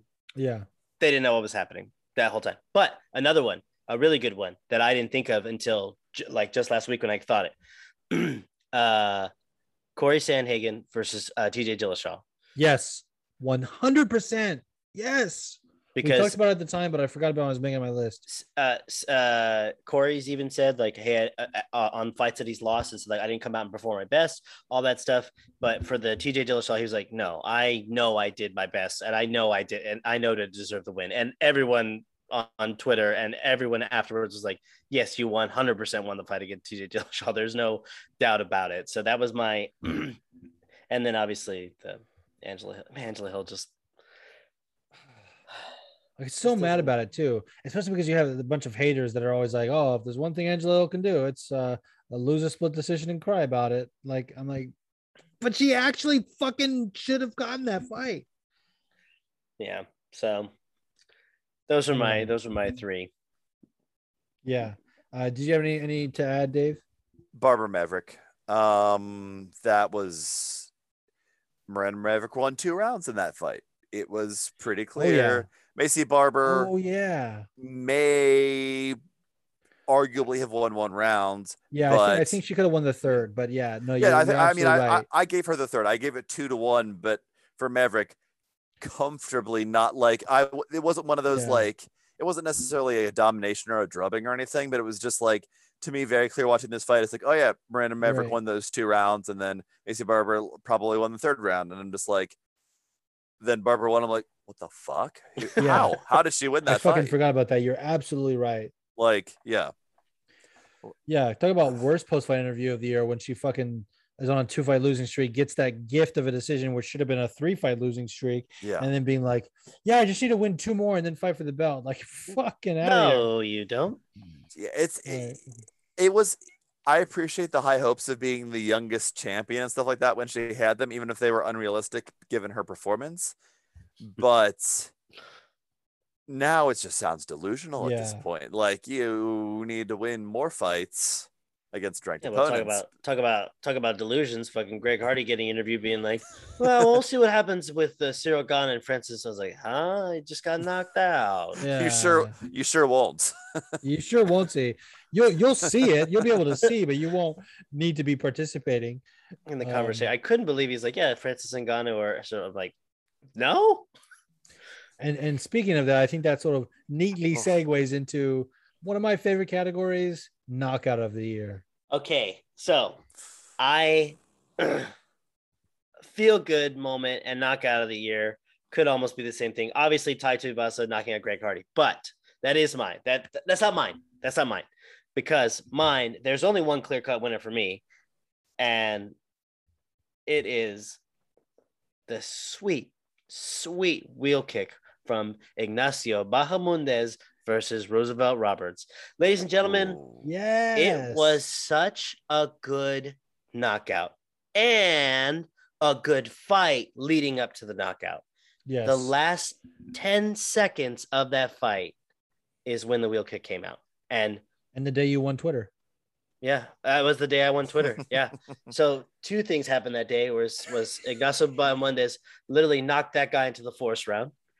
And then I knocked myself into the fourth round by winning so much of Twitter. Uh Biggest dub of his career, biggest dub of your Um, career. Yeah, exactly.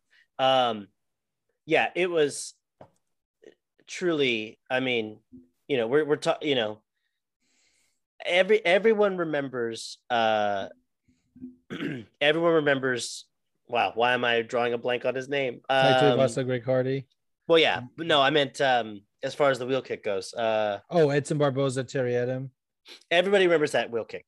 Mhm. This easily like they're they're pretty much neck. I mean, first of all, so remember the way that knockouts work specifically, uh, as you know, of like punches, um, it, it's pretty great and awesome whenever like lights go out. But with a kick, it's just so much more poignant. It's so much more of like a, Yeah. a of a bigger button, and to do it with a Especially a spinning spin wheel kick. kick, Yeah. a spinning wheel kick, perfectly hitting him, knocking him out clean, cold, like on the ground, like fully knocked out. Uh, there was some pretty good knockouts, but that that one for me just uh, picture perfect ending. 10 seconds like i said it's all it's all circumstantial because you know i mean greg hardy fucking knocking i mean not greg hardy um Derrick Lewis, no, Derrick Lewis knocking uh, Curtis Blaydes fucking stiff as a board, like Mm, was pretty, pretty gnarly. Uh, fuck, I didn't have that uh, one. I should I should have had that one. ran right into his fucking fist and just like stiffed him up. But there was some that, but the Ignacio Bahamondes just to staple everything at the 10 second mark of the end. Beautiful wheel kick, knocked that motherfucker clean out. Um, so that's my that's my knockout of the year. Yeah, uh, amazing, amazing pick. Um, anything to add, Dave? Um, I will go just in terms of cinematic, in terms of like picture perfect, very literally.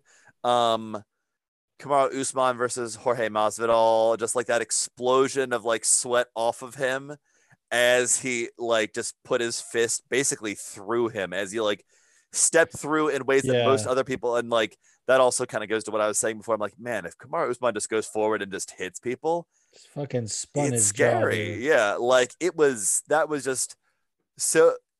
I, it's hard to say about a man being beaten unconscious, but that was actually kind of a beautiful moment in much way the Bahamondes kick uh, was as well. You know, even in a way that like you know last year with Joaquin Buckley, Impa Kasanganay, uh, the most ridiculous kick of all time. Just like certain moments, like martial arts is are sometimes just cool as shit. Like it's Absolutely. really Oh, yeah. like, and and um, even afterwards, Masvidal like basically his body continuing the motion, but ju- of the his left hook, but just kind of falling or left Yeah. hook jab, I forget, but is just it was Yeah. brilliant. It's brilliant. I mean, moment. to, yeah, to your point about that, I'm pretty sure someone made like a a drawing of it, like an art, like an actual Yeah. painting or artistic.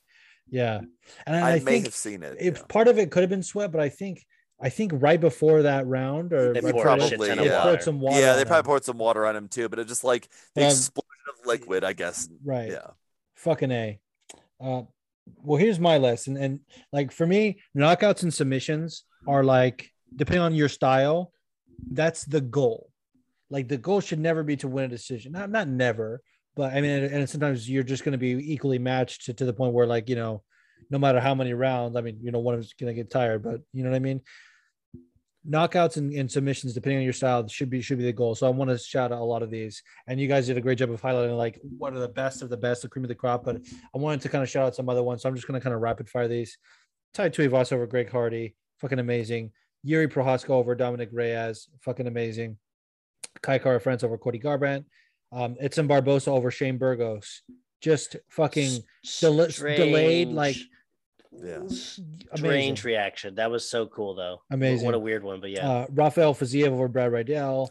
Um, Yes. Charles Oliveira over Michael Chandler. That fucking picture perfect left hook. Just, uh, I loved it. Kamaru Usman over Hori Masvidal. You mentioned Rose Namajunas uh, over Zhang Wei Li. Ooh.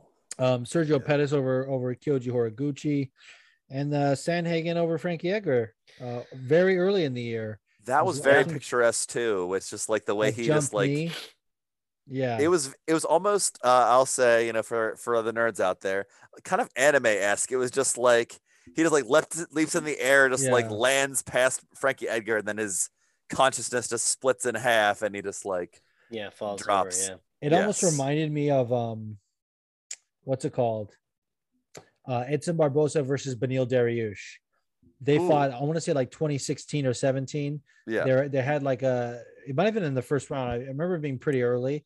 Um, Yeah. they were having a back and forth. Beneil Dariush was landing some hard leg kicks, and I was like, "Really, you're you're throwing leg kicks on Edson Barboza? That's pretty fucking ballsy." He goes in for a takedown. Edson perfectly times a jump knee, and it's just like it was one of the most brutal KOs I've I've, I've seen. Like he died, like dives in for the takedown and dives into a knee. so fuck. Yeah, that was. I remember that one because I I thought Dariush was winning that fight, and then Bar- Barboza just like, no, I'll take your head now. Oh my god. Oh my god. Yeah. So fucking crazy. Um, moving on to submission of the year. What do what do you guys have for that? Uh, for me, just because of the the emotional moment was uh, Glover Teixeira submitting Yan. I think everyone in that moment. I think when the when his back was taken, I, it, it just felt so unbelievable. Uh, it wasn't like that much of a um of a you know impressive submission. It just was. It just showed how strong and technical and dominant um, Glover was, and like you knew it was a bad position, but you didn't know how bad. And then whenever he got the the arm in, I was like, oh wow. And then you're like, you know, it's just everything kind of like crashed on. You're just like, wow, I can't believe this person was so far away, was so far away from the title, came back, got really close, and then fell right back down, all the way back down to come all the way back to win it in this way. It was just such a great submission.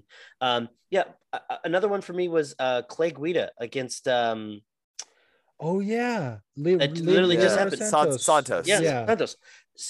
You know, uh, so so great, and like you know what I mean. Like these these fighters are, uh, these older fighters that have been in the game for a long time are just showing you like, hey, like we're we're still here, we're still doing it. You know what I mean? Like I feel like a lot of people kind of felt like that was, I don't want to say left with, but but you know. A lot of people felt like Cowboy was like the last remaining of the guys, but there's there's some some fighters out there. You know, Cub is a good example. Um, Clay, uh, Glover's obviously the best example just because he's the the oldest or one of the older ones. Yeah. Um, that you know are just having these really big uh comeback wins, and you know, I mean, Glover was was was amazing. It was just so emotionally amazing, and you're just like, wow, how do you how do you do that? You know, especially with Yan being such a such a good champion. Um, yeah, that, that was my submission. That just emotionally, that was the the, the biggest submission for me. Um, that felt like it, I don't know. I just like the second that he mounted him, it just felt unbelievable. I was like, oh, I can't believe this is actually happening. Like, and that whole time, and then you know, winning the belt and doing, you know, so I mean, we're gonna see what's gonna happen with Yuri, but as of right now, at that that moment's gonna stick in my mind for for a while, just to see how far he came and and kind of fell down and then got all the way back up there. So Fuck yeah. Any any other uh, submissions to add, Dave? Yeah, um, for me, uh,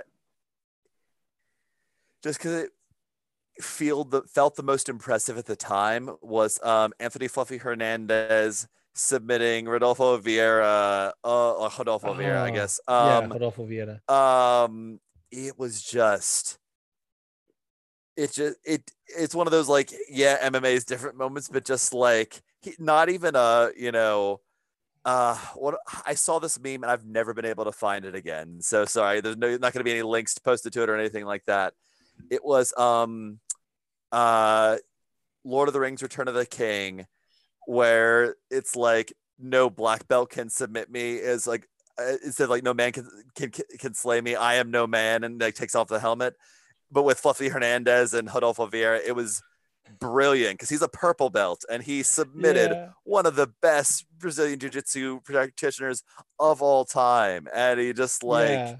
the guy whose nickname is the. Black Belt Killer, like or Black Belt Hunter or something like that. We'll oh my goodness yes it was just like of all like i if you picked that uh, just like on a flyer it's insane uh, i would- do You would have also gotten like you would have turned like one dollar into like twelve hundred bucks or something like that. It, it was a, it, was crazy. it was odds. wild like the odds it was like everyone basically it's like oh hernandez is here to lose to rodolfo vieira and he's like no i'm not going to do that at all i'm going to submit him i'm going to do i'm going to embarrass him i'm going to sun this person and say welcome to mma bitch yeah, as uh, Oh. as Jon Anik said, Anthony fucking Hernandez. yeah Anthony fucking Hernandez. Love Jon. Oh, Anik got through on the here. broadcast. It was amazing. Uh, Jon Anik's fantastic. Oh Right. God, Yeah. possibly commentator of the year, but that's not a, not a category.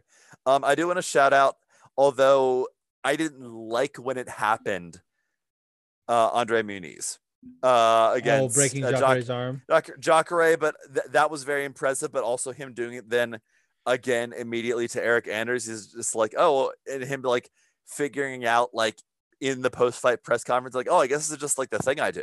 Yeah. Like he, he was not like planning to do that at all. It's just like, oh, okay, yeah. I guess I just find myself the way I fight makes me do this. Okay, yeah. cool. And I it's just it. like, yeah. Uh, but it's just like I just I that can't be my submission of the year because I just hated seeing that to Jacare. Like you know, all respect to Jacare, legend of the sport. Um, I think even back in the day, I think I picked. I thought he beat um, um, Romero in that fight. I thought he. I thought he won. Yeah, a lot of people feel that way. Um, But um, yeah. Sorry. Go ahead. no, no, that that's perfectly fine. Um, for me, submission of the year, and, and Leo and I were talking about this. He was like, "I'm having a hard time picking it." I was like, honestly, like there were a few like when you think of submission of the year, you want to go for something that's like flashy. And I think like if you're if you're if you want to zero in on one, then you don't necessarily have to do flashy. You can go for like like the stakes and the feel of it. Like you said, like picking Glover was like perfect for that vibe. For me, I wanted to shout out both of them, so I I I, I picked I, I put Glover on there as well. Uh, actually, I didn't have that, but I, I thought about it. Um, Brand, Brandon Moreno getting the, the rear naked choke over Jefferson Figueiredo. Yeah. And I mentioned the Anthony Hernandez one. Here's a couple of other ones that were like flashy. Jordan Leavitt recently getting over Matt Sayles, the reverse triangle Oh yeah. was pretty fucking sweet. And another reverse triangle, well, reverse triangle armbar basically folded her up like a fucking pretzel. Amanda Nunes over uh, Megan Anderson. I remember, I remember just being like, and that's why the, the Julian Pena upset was so great because I just remember thinking like, she can finish her any way she wants. She can just decide to do. And she's just like, okay, I'm gonna I haven't had a reverse triangle on my record. Let's get that. You know, like let's pull you into position. Let's set this up. Like just absolutely had her had her way with her, imposed her will. So that was to me. Um actually if I had to pick one, that probably would be it. Good.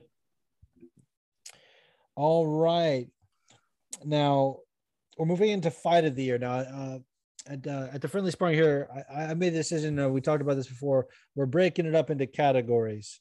So um, I'm going to kind of build it up here. Uh, let's do a fight of the year, three round fight. What was your um, three round fight of the year, Dave? Gaethje Chandler. Yeah, Yeah. b- by Yeah. far. I mean, I, I have another one Yeah. to mention if you guys didn't mention it, but that's definitely at the top. I mean, Yeah. I just to the point that like in some years Burgos Quarantillo would be that, but people were like, it was hard to even get fired up after the Gaethje Chandler fight. Like we all like blew our excitement load on that I fight. We're like, oh, so good, and then we just didn't have. We just Yeah. were like, oh, okay, we it's like in yeah. We almost Sorry, what needed were like an saying, unranked heavyweight fight in the middle as like a palate cleanser to Yeah. then remind us. like, Yeah. can you imagine? Oh my goodness. Yeah, it was it was just uh just the stakes of that fight, just like you know, the both those guys, you know, especially after Chandler losing and like Gaethje just being so tough and like, you know, fighting against Khabib, fighting against all these people, being being just such a banger of a fighter and then and then delivering on like, you know, Ga- Gaethje is going to be going down in the sport as a, as a legend. There's no doubt because of the wars that he puts other fighters through uh he really really stays in there long he's tough as nails and it was just such a good back and forth i mean both of them were wobbled so many times that fight the needle moved it was incredibly competitive The- Yeah, I- the like I- pendulum swing of momentum, but just like boom, boom, boom. yeah the boom. whole time i was like I, I don't know what's gonna happen i don't know who's gonna win this fight even at the very end i was like i, I mean actually at the very end i knew that, that Gaethje kind of pulled away with it but because of um honestly just just grit and not being tired at the end of it but like it was it was just a magnificent fight just a magnificent one Uh, on, so, so something I, w- I wanted to uh, shout uh, there, actually, a call back to earlier, uh, with Trevor Wittman. Actually, um, just I, I mean, I, I think Wittman had something to do with it, but I don't remember like a specific like exchange with him and Gaethje. It, it might not have, but just like at the beginning of that fight, because I kind of thought Gaethje sort of had the fight mm. pretty comfortably, but it became like at the beginning of that fight, it became clear it's like, oh, Michael Chandler's a lot faster than him. Like he can hit him without necessarily having to take the, sh- the return shots all the time.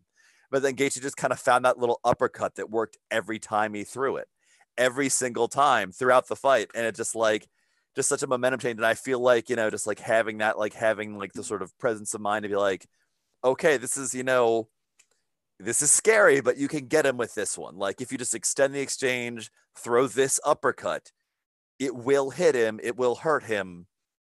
You've got this. Just like just like the sort of swinging the momentum back because earlier in the fight I was I because I would pick Gaethje and I was I wanted Gaethje to win. I'm just like, oh oh no, this is not going how I was expecting because I thought early, I thought Chandler straight up was going to win the fight. Like I thought he was going to knock him out. right But- yeah, yeah. That Yeah. first round was not was not good for for Gaethje. Yeah. but he turned the tide for real. Yeah. Um, the the only other one I wanted to add to to three round fights of the year was Shane Burgos and uh, Edson Barboza, and I and I had it for for Ooh, KO of the year, hoo, but hoo, hoo. that that that fight was every bit as exciting as as Gaethje Chandler until the finish. It just Gaethje Chandler gave us so much more. Like the quantity of of violence that we got was just over the limit. But but that fight was pretty fucking insane as well. absolutely Yeah, uh, featherweight uh, Barboza really coming into his own in terms as a brawler. Like Yeah. where was this like the guy Yeah, that always Barboza breakthrough another breakthrough fighter of the year. yeah you could just pressure him at lightweight, but now at like featherweight all of a sudden he's like no I'm gonna I will throw hands with you, not just kicks, and they Yeah. will make you go unconscious in the weirdest of ways. It doesn't Yeah. even make sense. fucking love it. I love everything about it, dude. Um, all right, so a fi- now we're doing fight of the year for a five round non-title fight, like main event, five round uh, bouts. And uh, Leo, what do you have? it stayed for me. First five round fight of the year Max Holloway versus Calvin Kattar. It's was it. It was, was it. it. it. was it. It was it. It was it. Of all the all the the five rounders of the main event, Max does it again. He just does it again. And and it, it Calvin Kattar staying in there, showing his toughness was a really, really important part of that fight to show that Max Holloway could just beat up a human body for five rounds completely. so uh, I, I, I was looking at, I literally looked back through all the fights and I was like, what's the fight?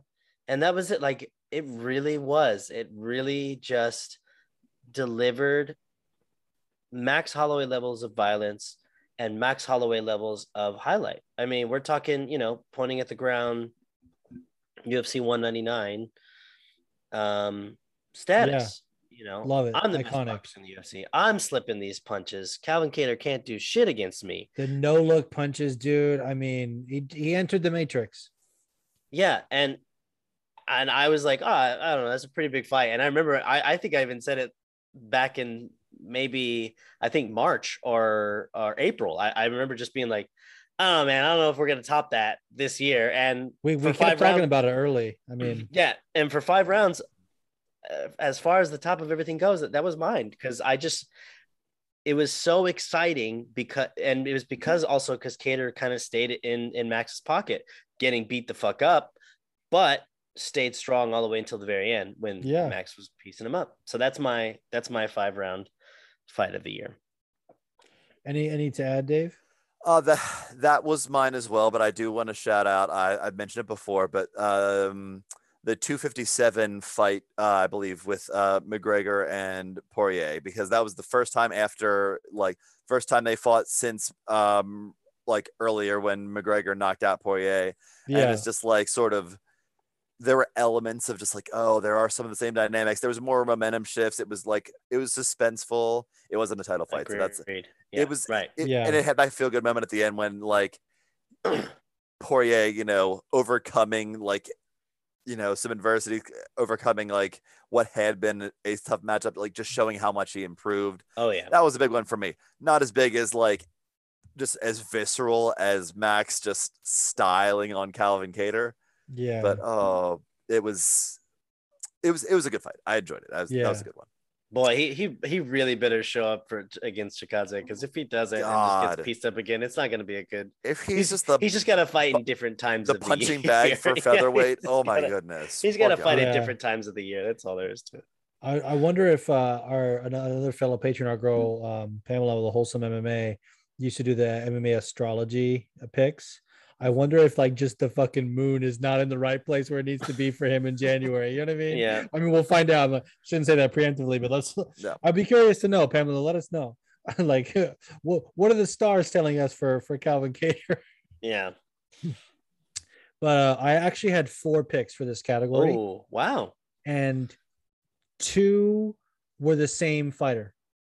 So Okay. two from from one fighter, two from another fighter is what I meant. Um, so I obviously had Holloway Kattar, but I also had Holloway Rodriguez.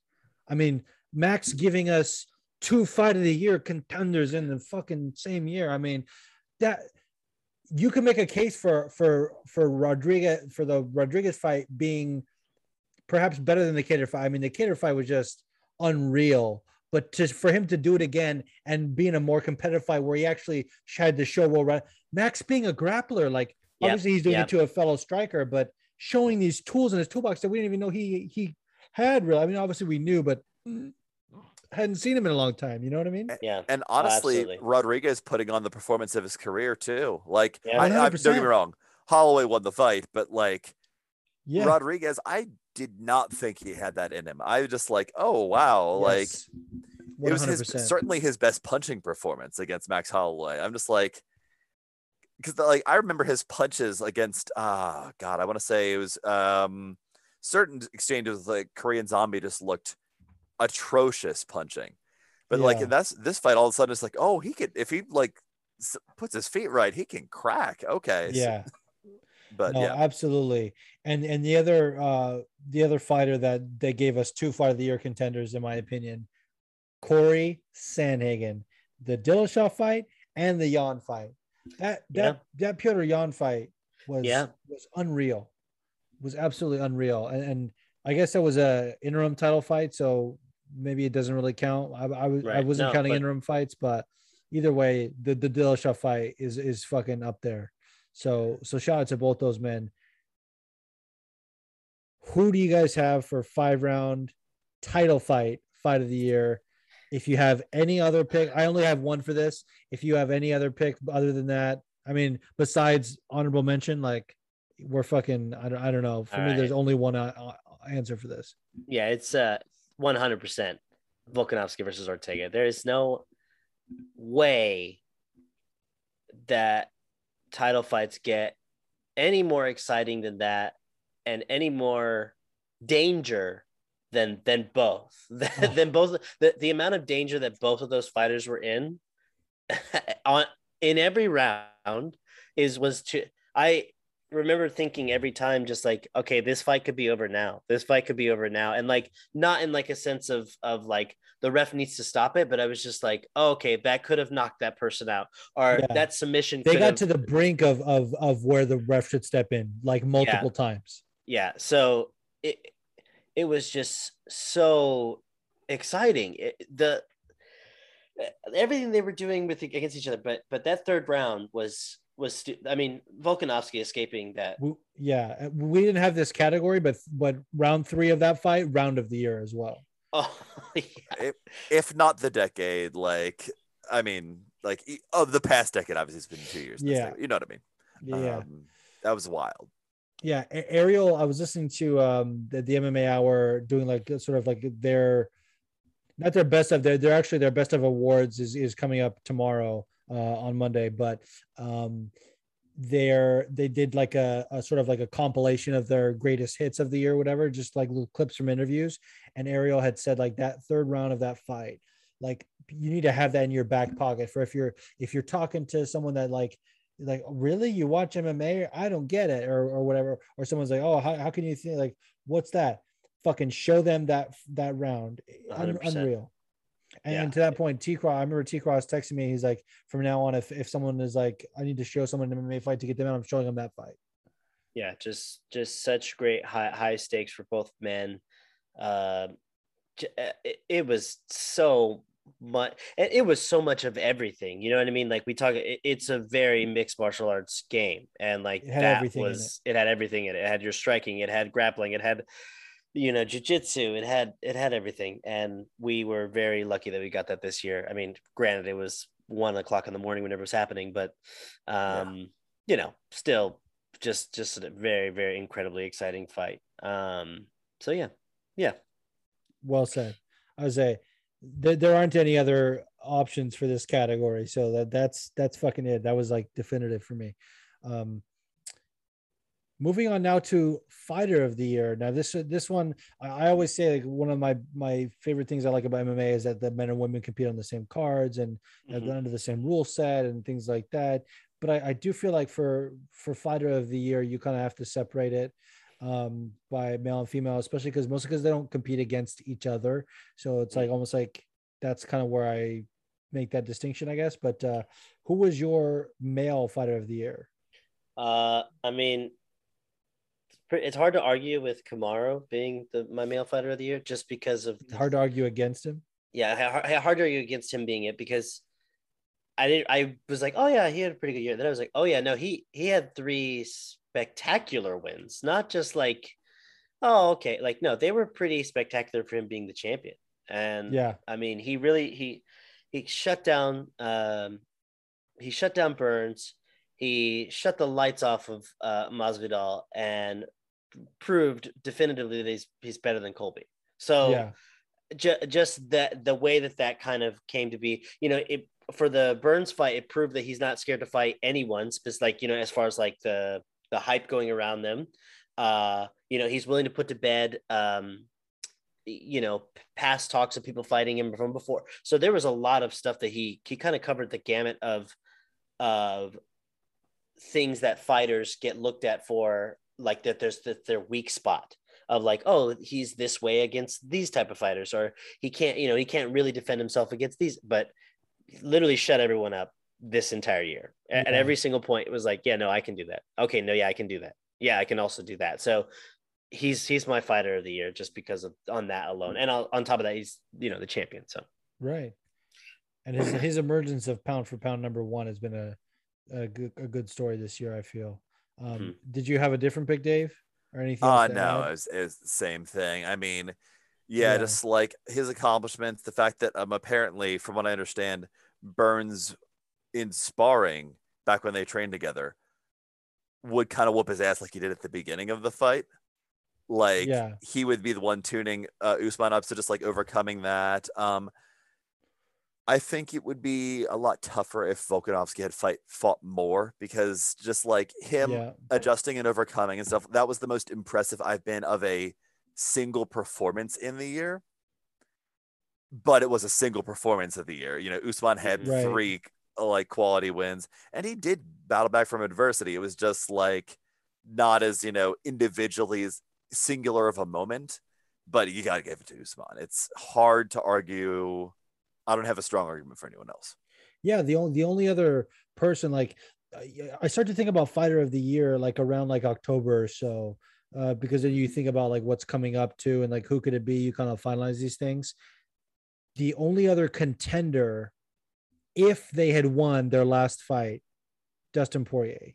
Yeah. I mean, he would have had the two big wins against Conor and a, and a big win against Oliveira, winning the belt. Like that would have been enough for me to, and that would have been like one of those cases where like, oh, if you have Usman, I have no problem. If you have Poirier, I have no problem. But for, for me, since Poirier didn't win, it has to be Usman.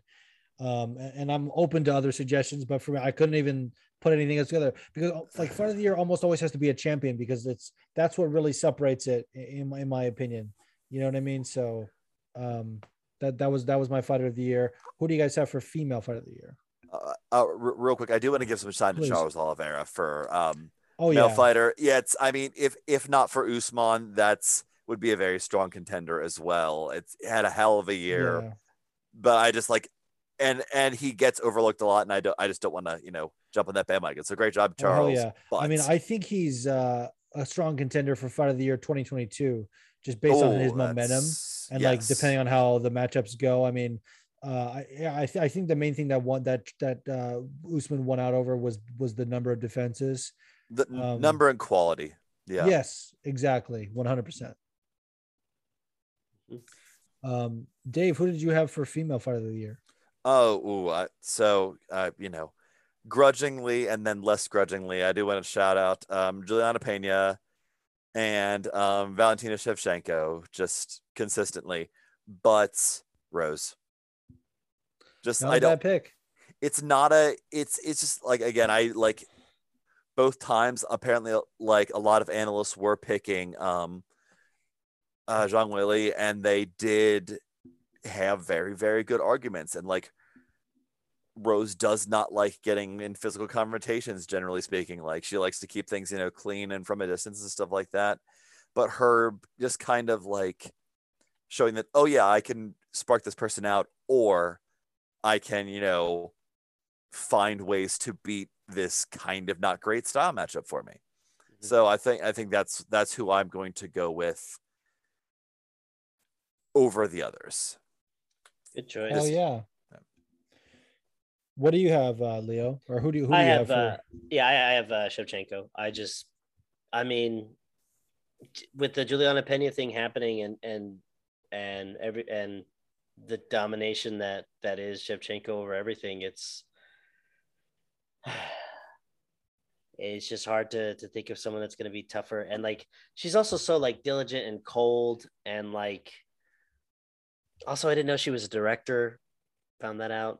She graduated from some college. Anyways, she's she's fantastic. And, and if not her, then for me, I mean, it's gonna be Loopy again, just because, like I said, just because. Not Loopy, listen I mean, like I said, it's just because it, not a lot of fighters do that, and you you just don't hear about that happening very often. So, yeah. um, someone that's down to scrap is is is great. And and like I said, I now with the whole um Amanda Nunes thing kind of being a little bit thrown off with Juliana Pena and like and then we also have uh Kayla Harrison like up in the air too. Like, you know, there's a lot of things that could be happening in, in women's MMA in the next year um that we're all pretty going to be pretty stoked for. But Shevchenko winning seems to be a pretty good prediction for 2022 uh, uh, for a good amount of the times. So It's interesting that you you bring up those names, Leo. Those names that you just mentioned, because for the last couple of years, it's been pretty clear cut, like Amanda Nunes or, Mhm. or Shevchenko,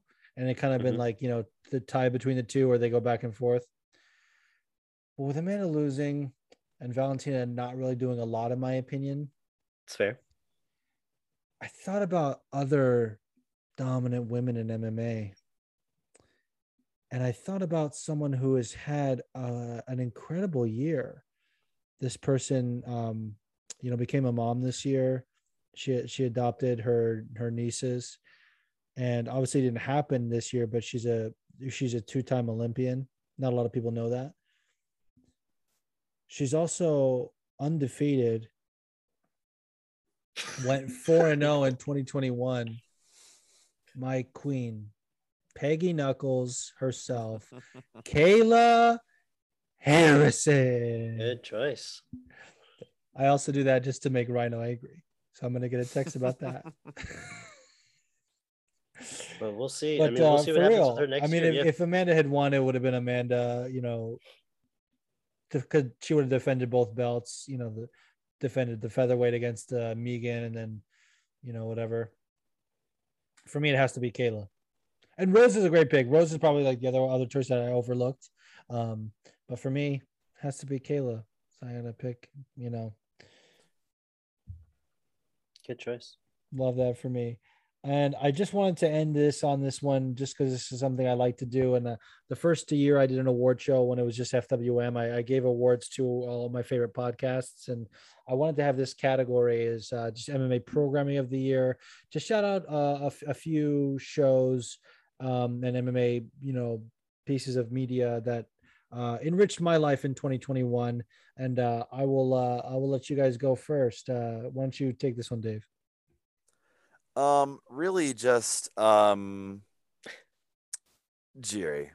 Just uh Jiri Prochazka just being a weird forest realm like that that whole like that that that, That video? like yeah that video is just like that was wild um honestly though i mean and obviously you know in terms of other stuff you know that i enjoy in terms of like M- mma you know programming like this you know this you know my other guys i guess i'll you know shout out heavy hands jack slack you know the other ones but yeah yeah. yeah this yeah i honestly i like you know i'm not trying to you know be a kiss ass but like honestly just like this is i, I look forward to this one it's 'cause okay just you like can you can keep it going.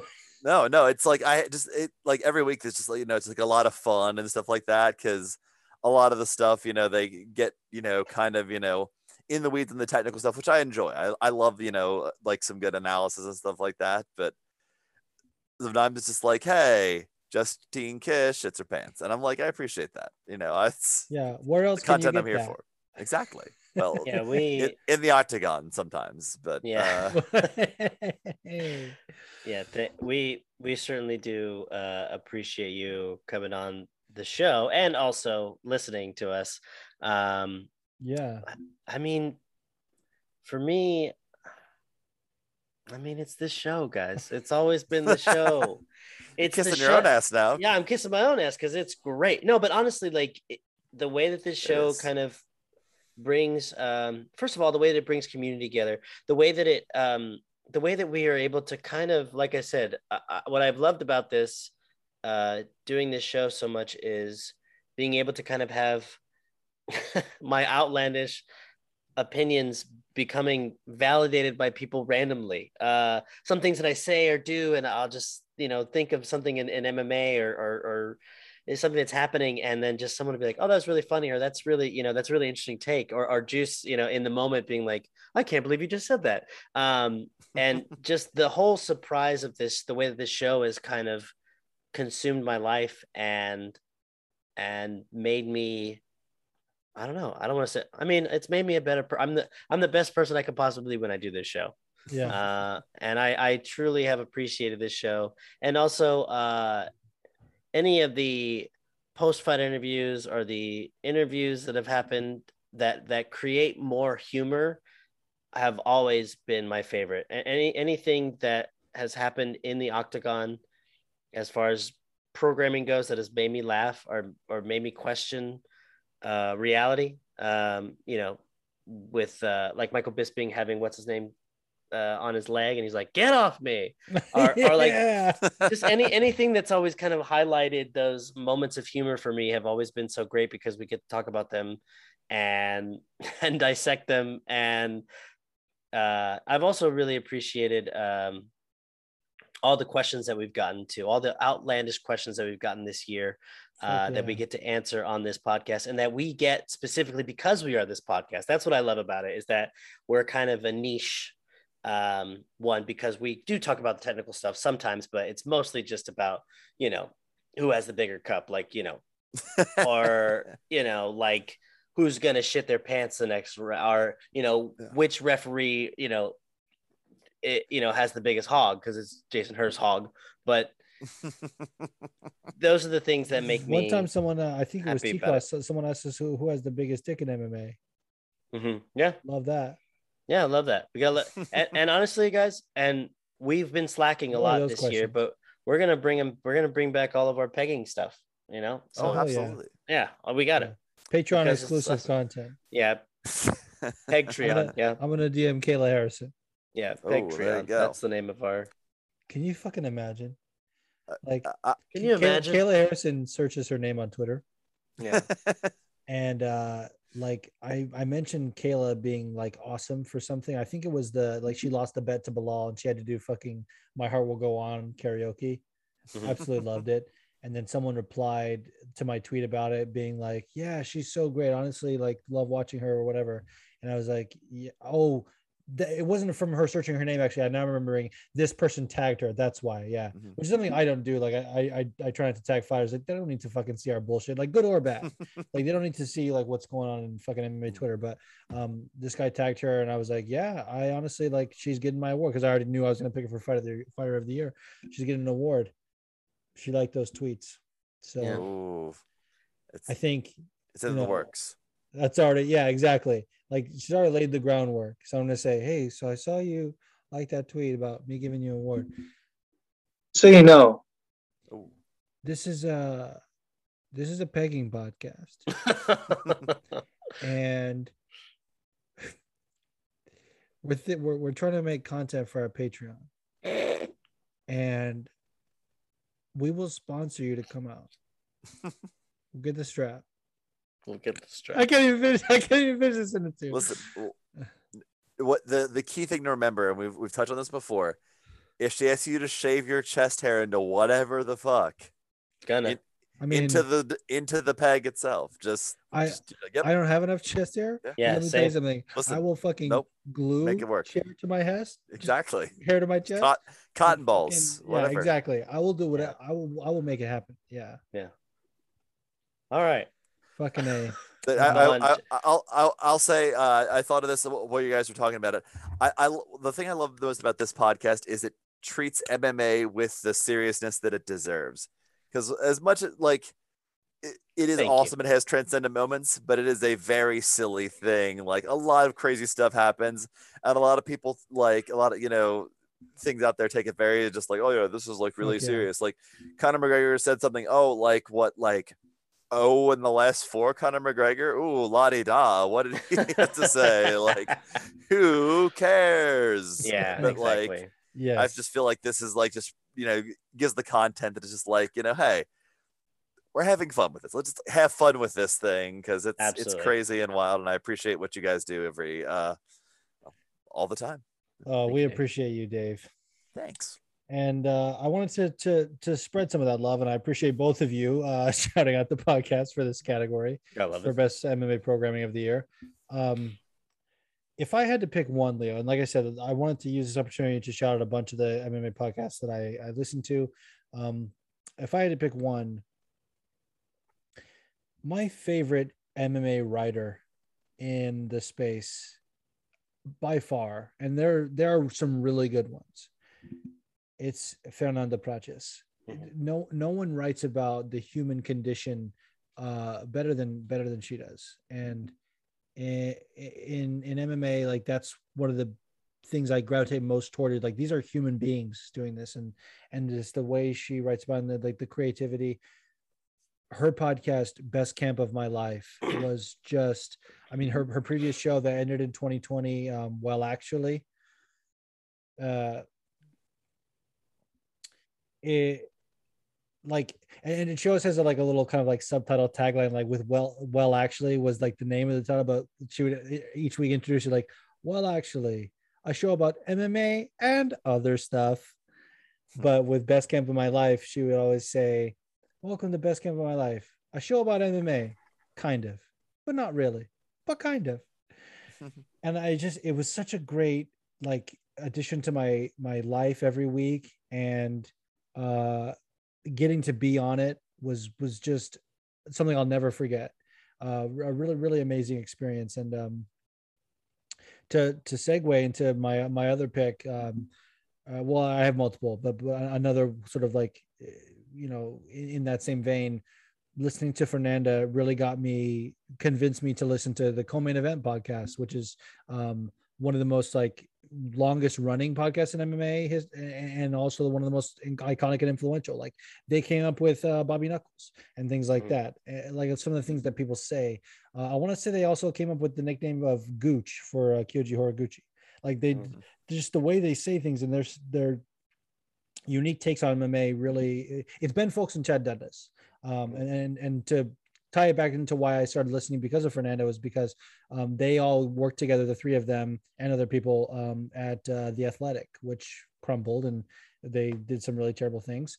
Uh, they being the Athletic uh, in terms of like how they treated them, uh, and Ben was on her show uh, while actually, and I thought he was just so great. And, and I've always liked his writing, and I've always uh, you know liked his his analysis and and follow his tweets but um i really liked what he had to say on on her show.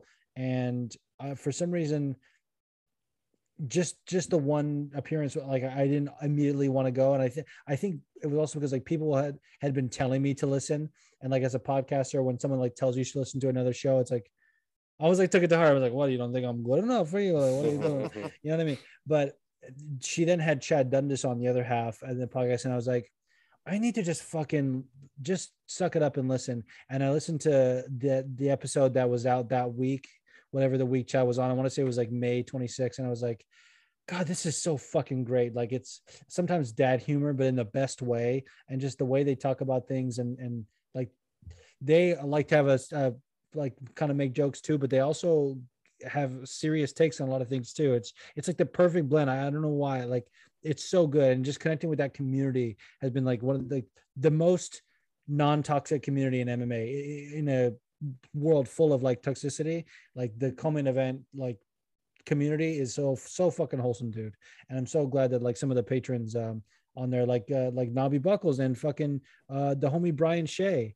who mm-hmm. um uh, d- doesn't get to be listed in this category because it's MMA programming, but his podcast, All Things Nintendo, we've talked about a couple times on the show like it was a big part of me getting back into gaming. Like uh, earlier today i just fucking beat uh well not beat but i beat the champion in the elite four and in pokemon shining pearl which i started playing because of uh, him. So so special honorable mention to, to brian shea but I also wanted to mention combat sports with Rhino. Obviously, we we, we chat him out every week because he sends in the banger questions. Uh, I, all, I wanted to take this time also, uh, he just in his most recent episode interviewed Terrence McKinney, who we all uh, awesome. kind of shouted out for uh, for debut of the year. So that was a great interview, and go check it out. Um, my my homies uh, Tim and Jeff at uh, Scraptitude, the fucking best intro in MMA. I, I I love their fucking intro on their podcast. Um, the Split Decision podcast with the homie Phil and Fight Geek um, Unmatched MMA, homie Chris is done, doing great things over there. Um, Hablemos MMA con Dani Segura. Love, love that podcast. It's entirely in Spanish. So if you don't speak Spanish and you're listening to this, uh, you won't understand a fucking word of it. But um, I, lo- I love it. He, he, he's committed to shut up. I'm just kidding. Uh, he, he's committed to doing everything in Spanish. Like if he can't find an English word for something, I mean, Spanish is his first language, but like some phrases we use in MMA don't really like translate. He'll still find a way and just keep it 100% in Spanish. Like it's not Spanglish; it's only Spanish, and it, and it's really good. Uh, interviews and analysis. Like sometimes there's interviews, sometimes it's it's like uh, previews and and and, and uh, recaps. And then uh, the MMA hour making its triumphant return. Um, mm-hmm a show that got me into MMA like very specifically. So uh, Leo and I met Ariel Helwani, so a very yeah. very very uh, important part of my life. Before we we wrap it up here, um, was there anything else that you guys wanted to mention? Anything big in MMA that happened in 2021 that didn't fall into any of these categories? Any uh, uh, hopes for 2022? We're gonna do that in just a second. So what I want to do Oh, before, okay. like, I want to take a quick break, and then we'll come and do some Oh, bold predictions and and and f- like forecasting for 2022. copy Okay. Um, not really. I mean, as far as the 2021 goes, uh, uh, just um, I mean, it, it was a very. I can't remember. I mean, this is definitely the most active I've been in in the UFC, like watching it. Be- Mhm. I think because of the pandemic. Uh, so you know, like as much as everyone shits on Dana White for everything that's happened, like they did a pretty good job giving us content for this entire year, being in in in the pandemic. Like it was a lot of content this year, and also, uh, I- I think the stretch from from October to December was a pretty nice stretch of fights. I think there was like one bad one, I'm pretty sure, but um so I'm hoping to see more of that and and I'm hoping uh that as I watch more fights and that's just kind of me for for this next year um just kind of being more excited about more fighters um because I feel like I'm kind of, you know, can be casual about this stuff, but you know, having, you know, saying Loopy's name and stuff like that, you know, I'm just talking about fighters that like have made impacts and I'm hoping they continue to make impacts in 2022. And I'm, I'm also getting excited about other fighters that are coming through that the roster kind of starts to feel more, um, uh, you know, well rounded. And that's, that happened in 2021. I'm starting to notice more fighters and saying like, oh, didn't they fight this time? So I'm, my knowledge is gaining, um, uh, a lot more, um, as the year goes on, as the year went on. And I don't know, just like, you know, let's see what they do. You know, Black History Month is next month, so I guess we'll just have to see if Michael Chandler wins again. So that's that's what I'm honestly that's what I'm hoping for for part two of it, uh, just to follow up. Yeah, fumble the bag part two. Yeah, well said.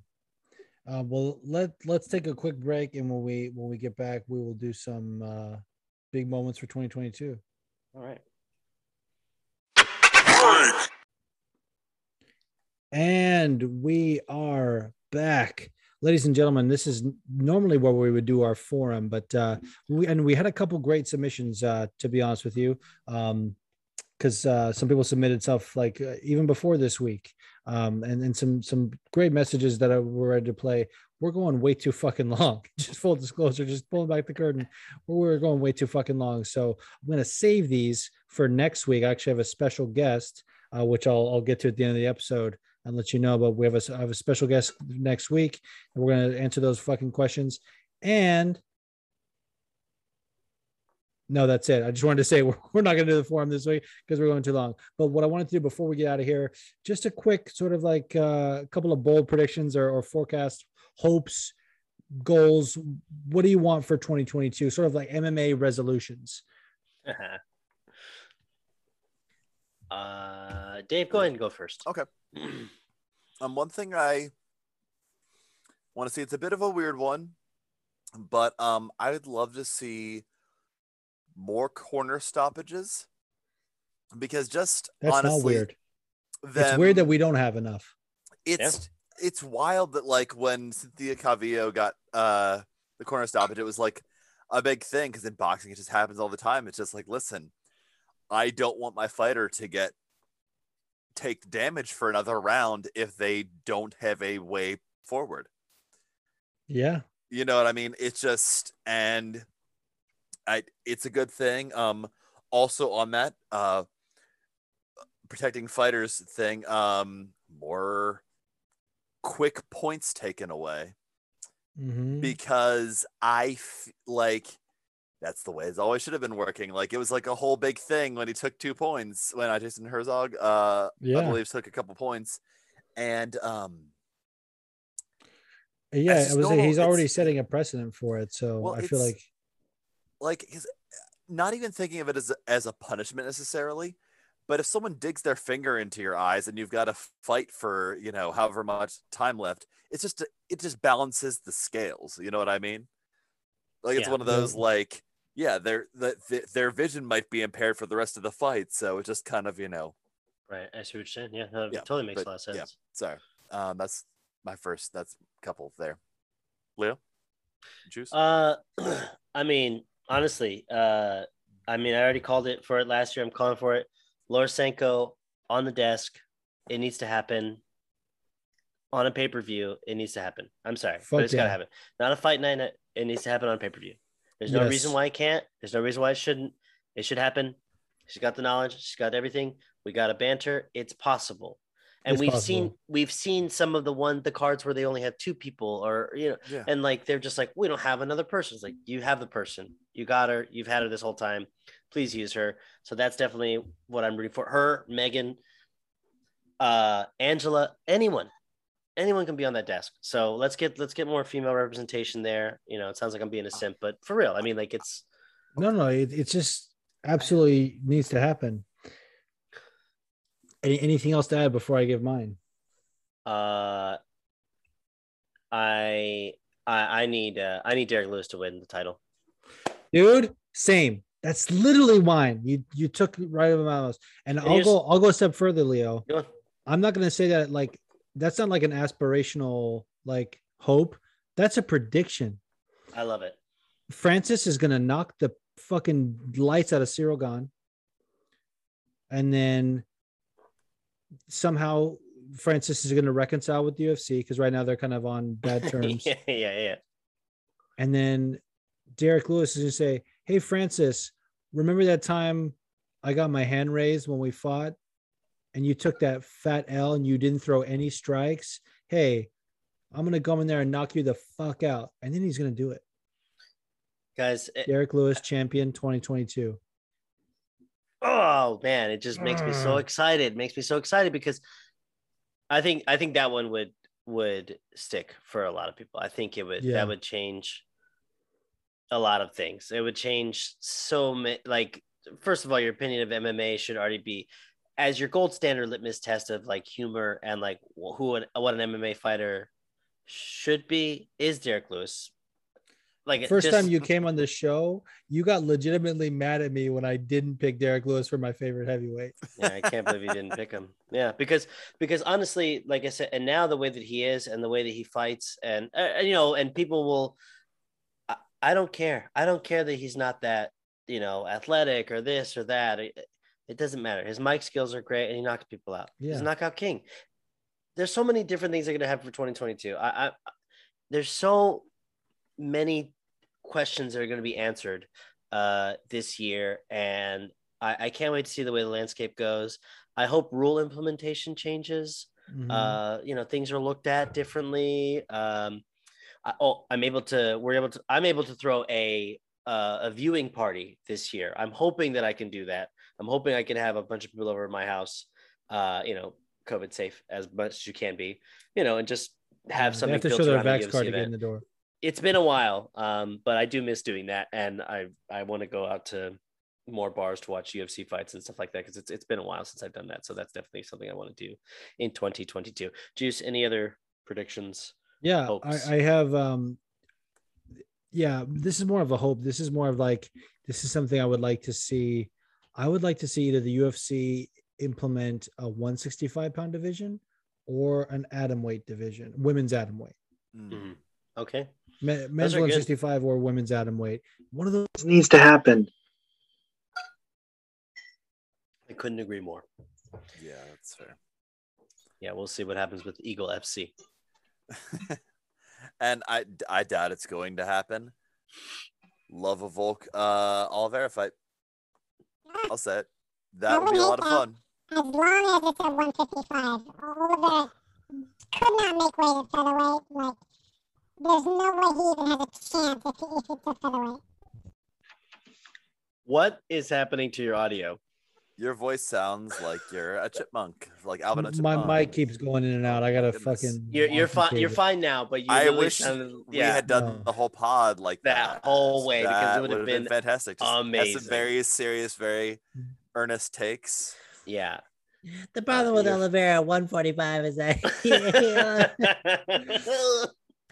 um Oh, yeah uh okay yeah so we'll see 2022 let's see what you got for us our first fight will be uh on the 15th we'll see if uh if Kattar becomes a human punching Oh. bag or kicking bag again i hope not i hope not but Chikadze's got a lot of hype behind him, so we will see if Kattar can stop that in its tracks. We shall see. Well, Dave, thank you so much for joining us Thanks for to to me. do the the best of um 2021 with us. Go ahead and shout out your your social media handles where people can follow you or where where you want to be found if you want to be found or anything you want to plug.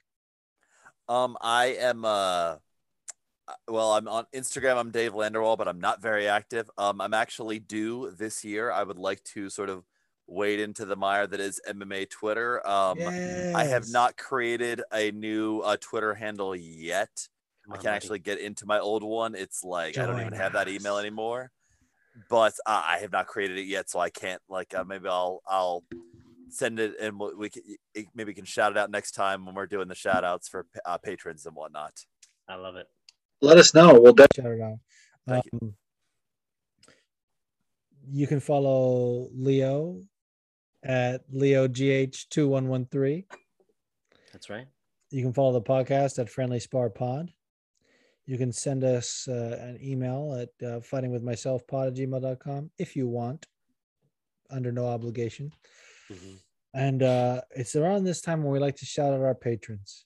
And uh, this has been like, especially 2021, like the year that we launched Patreon, even though it's the first year of this iteration of the podcast, it's like I've been wanting to do it for so long and I I, I never did. But uh, Here we are. here are our lovely patrons. Shout them out here. Callum, APB, Sandy Pants, Alex from Jersey, T Cross, Filthy Casual, Fee, the man Dave L in the flesh, uh, Phil the MMA dude, Jimmy the drunk, Tricky Dick, Mixed a Man, Anonymous, Wholesome MMA, Brian Pichet, Dave Y, aka Nobby Buckles, Super Manly Nick, and our newest patron, ladies and gentlemen, David S. So many.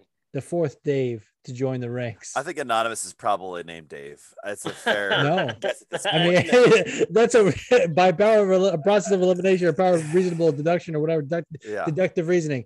It's not though, Right. Oh, and I and I would let you know uh, if if if you were right, but you're not right. All right. Well, this was a great episode. And thank you all for listening. And we end this segment by simply saying, But but wait, Leo, we can't end the show. I forgot to ask you, what was the best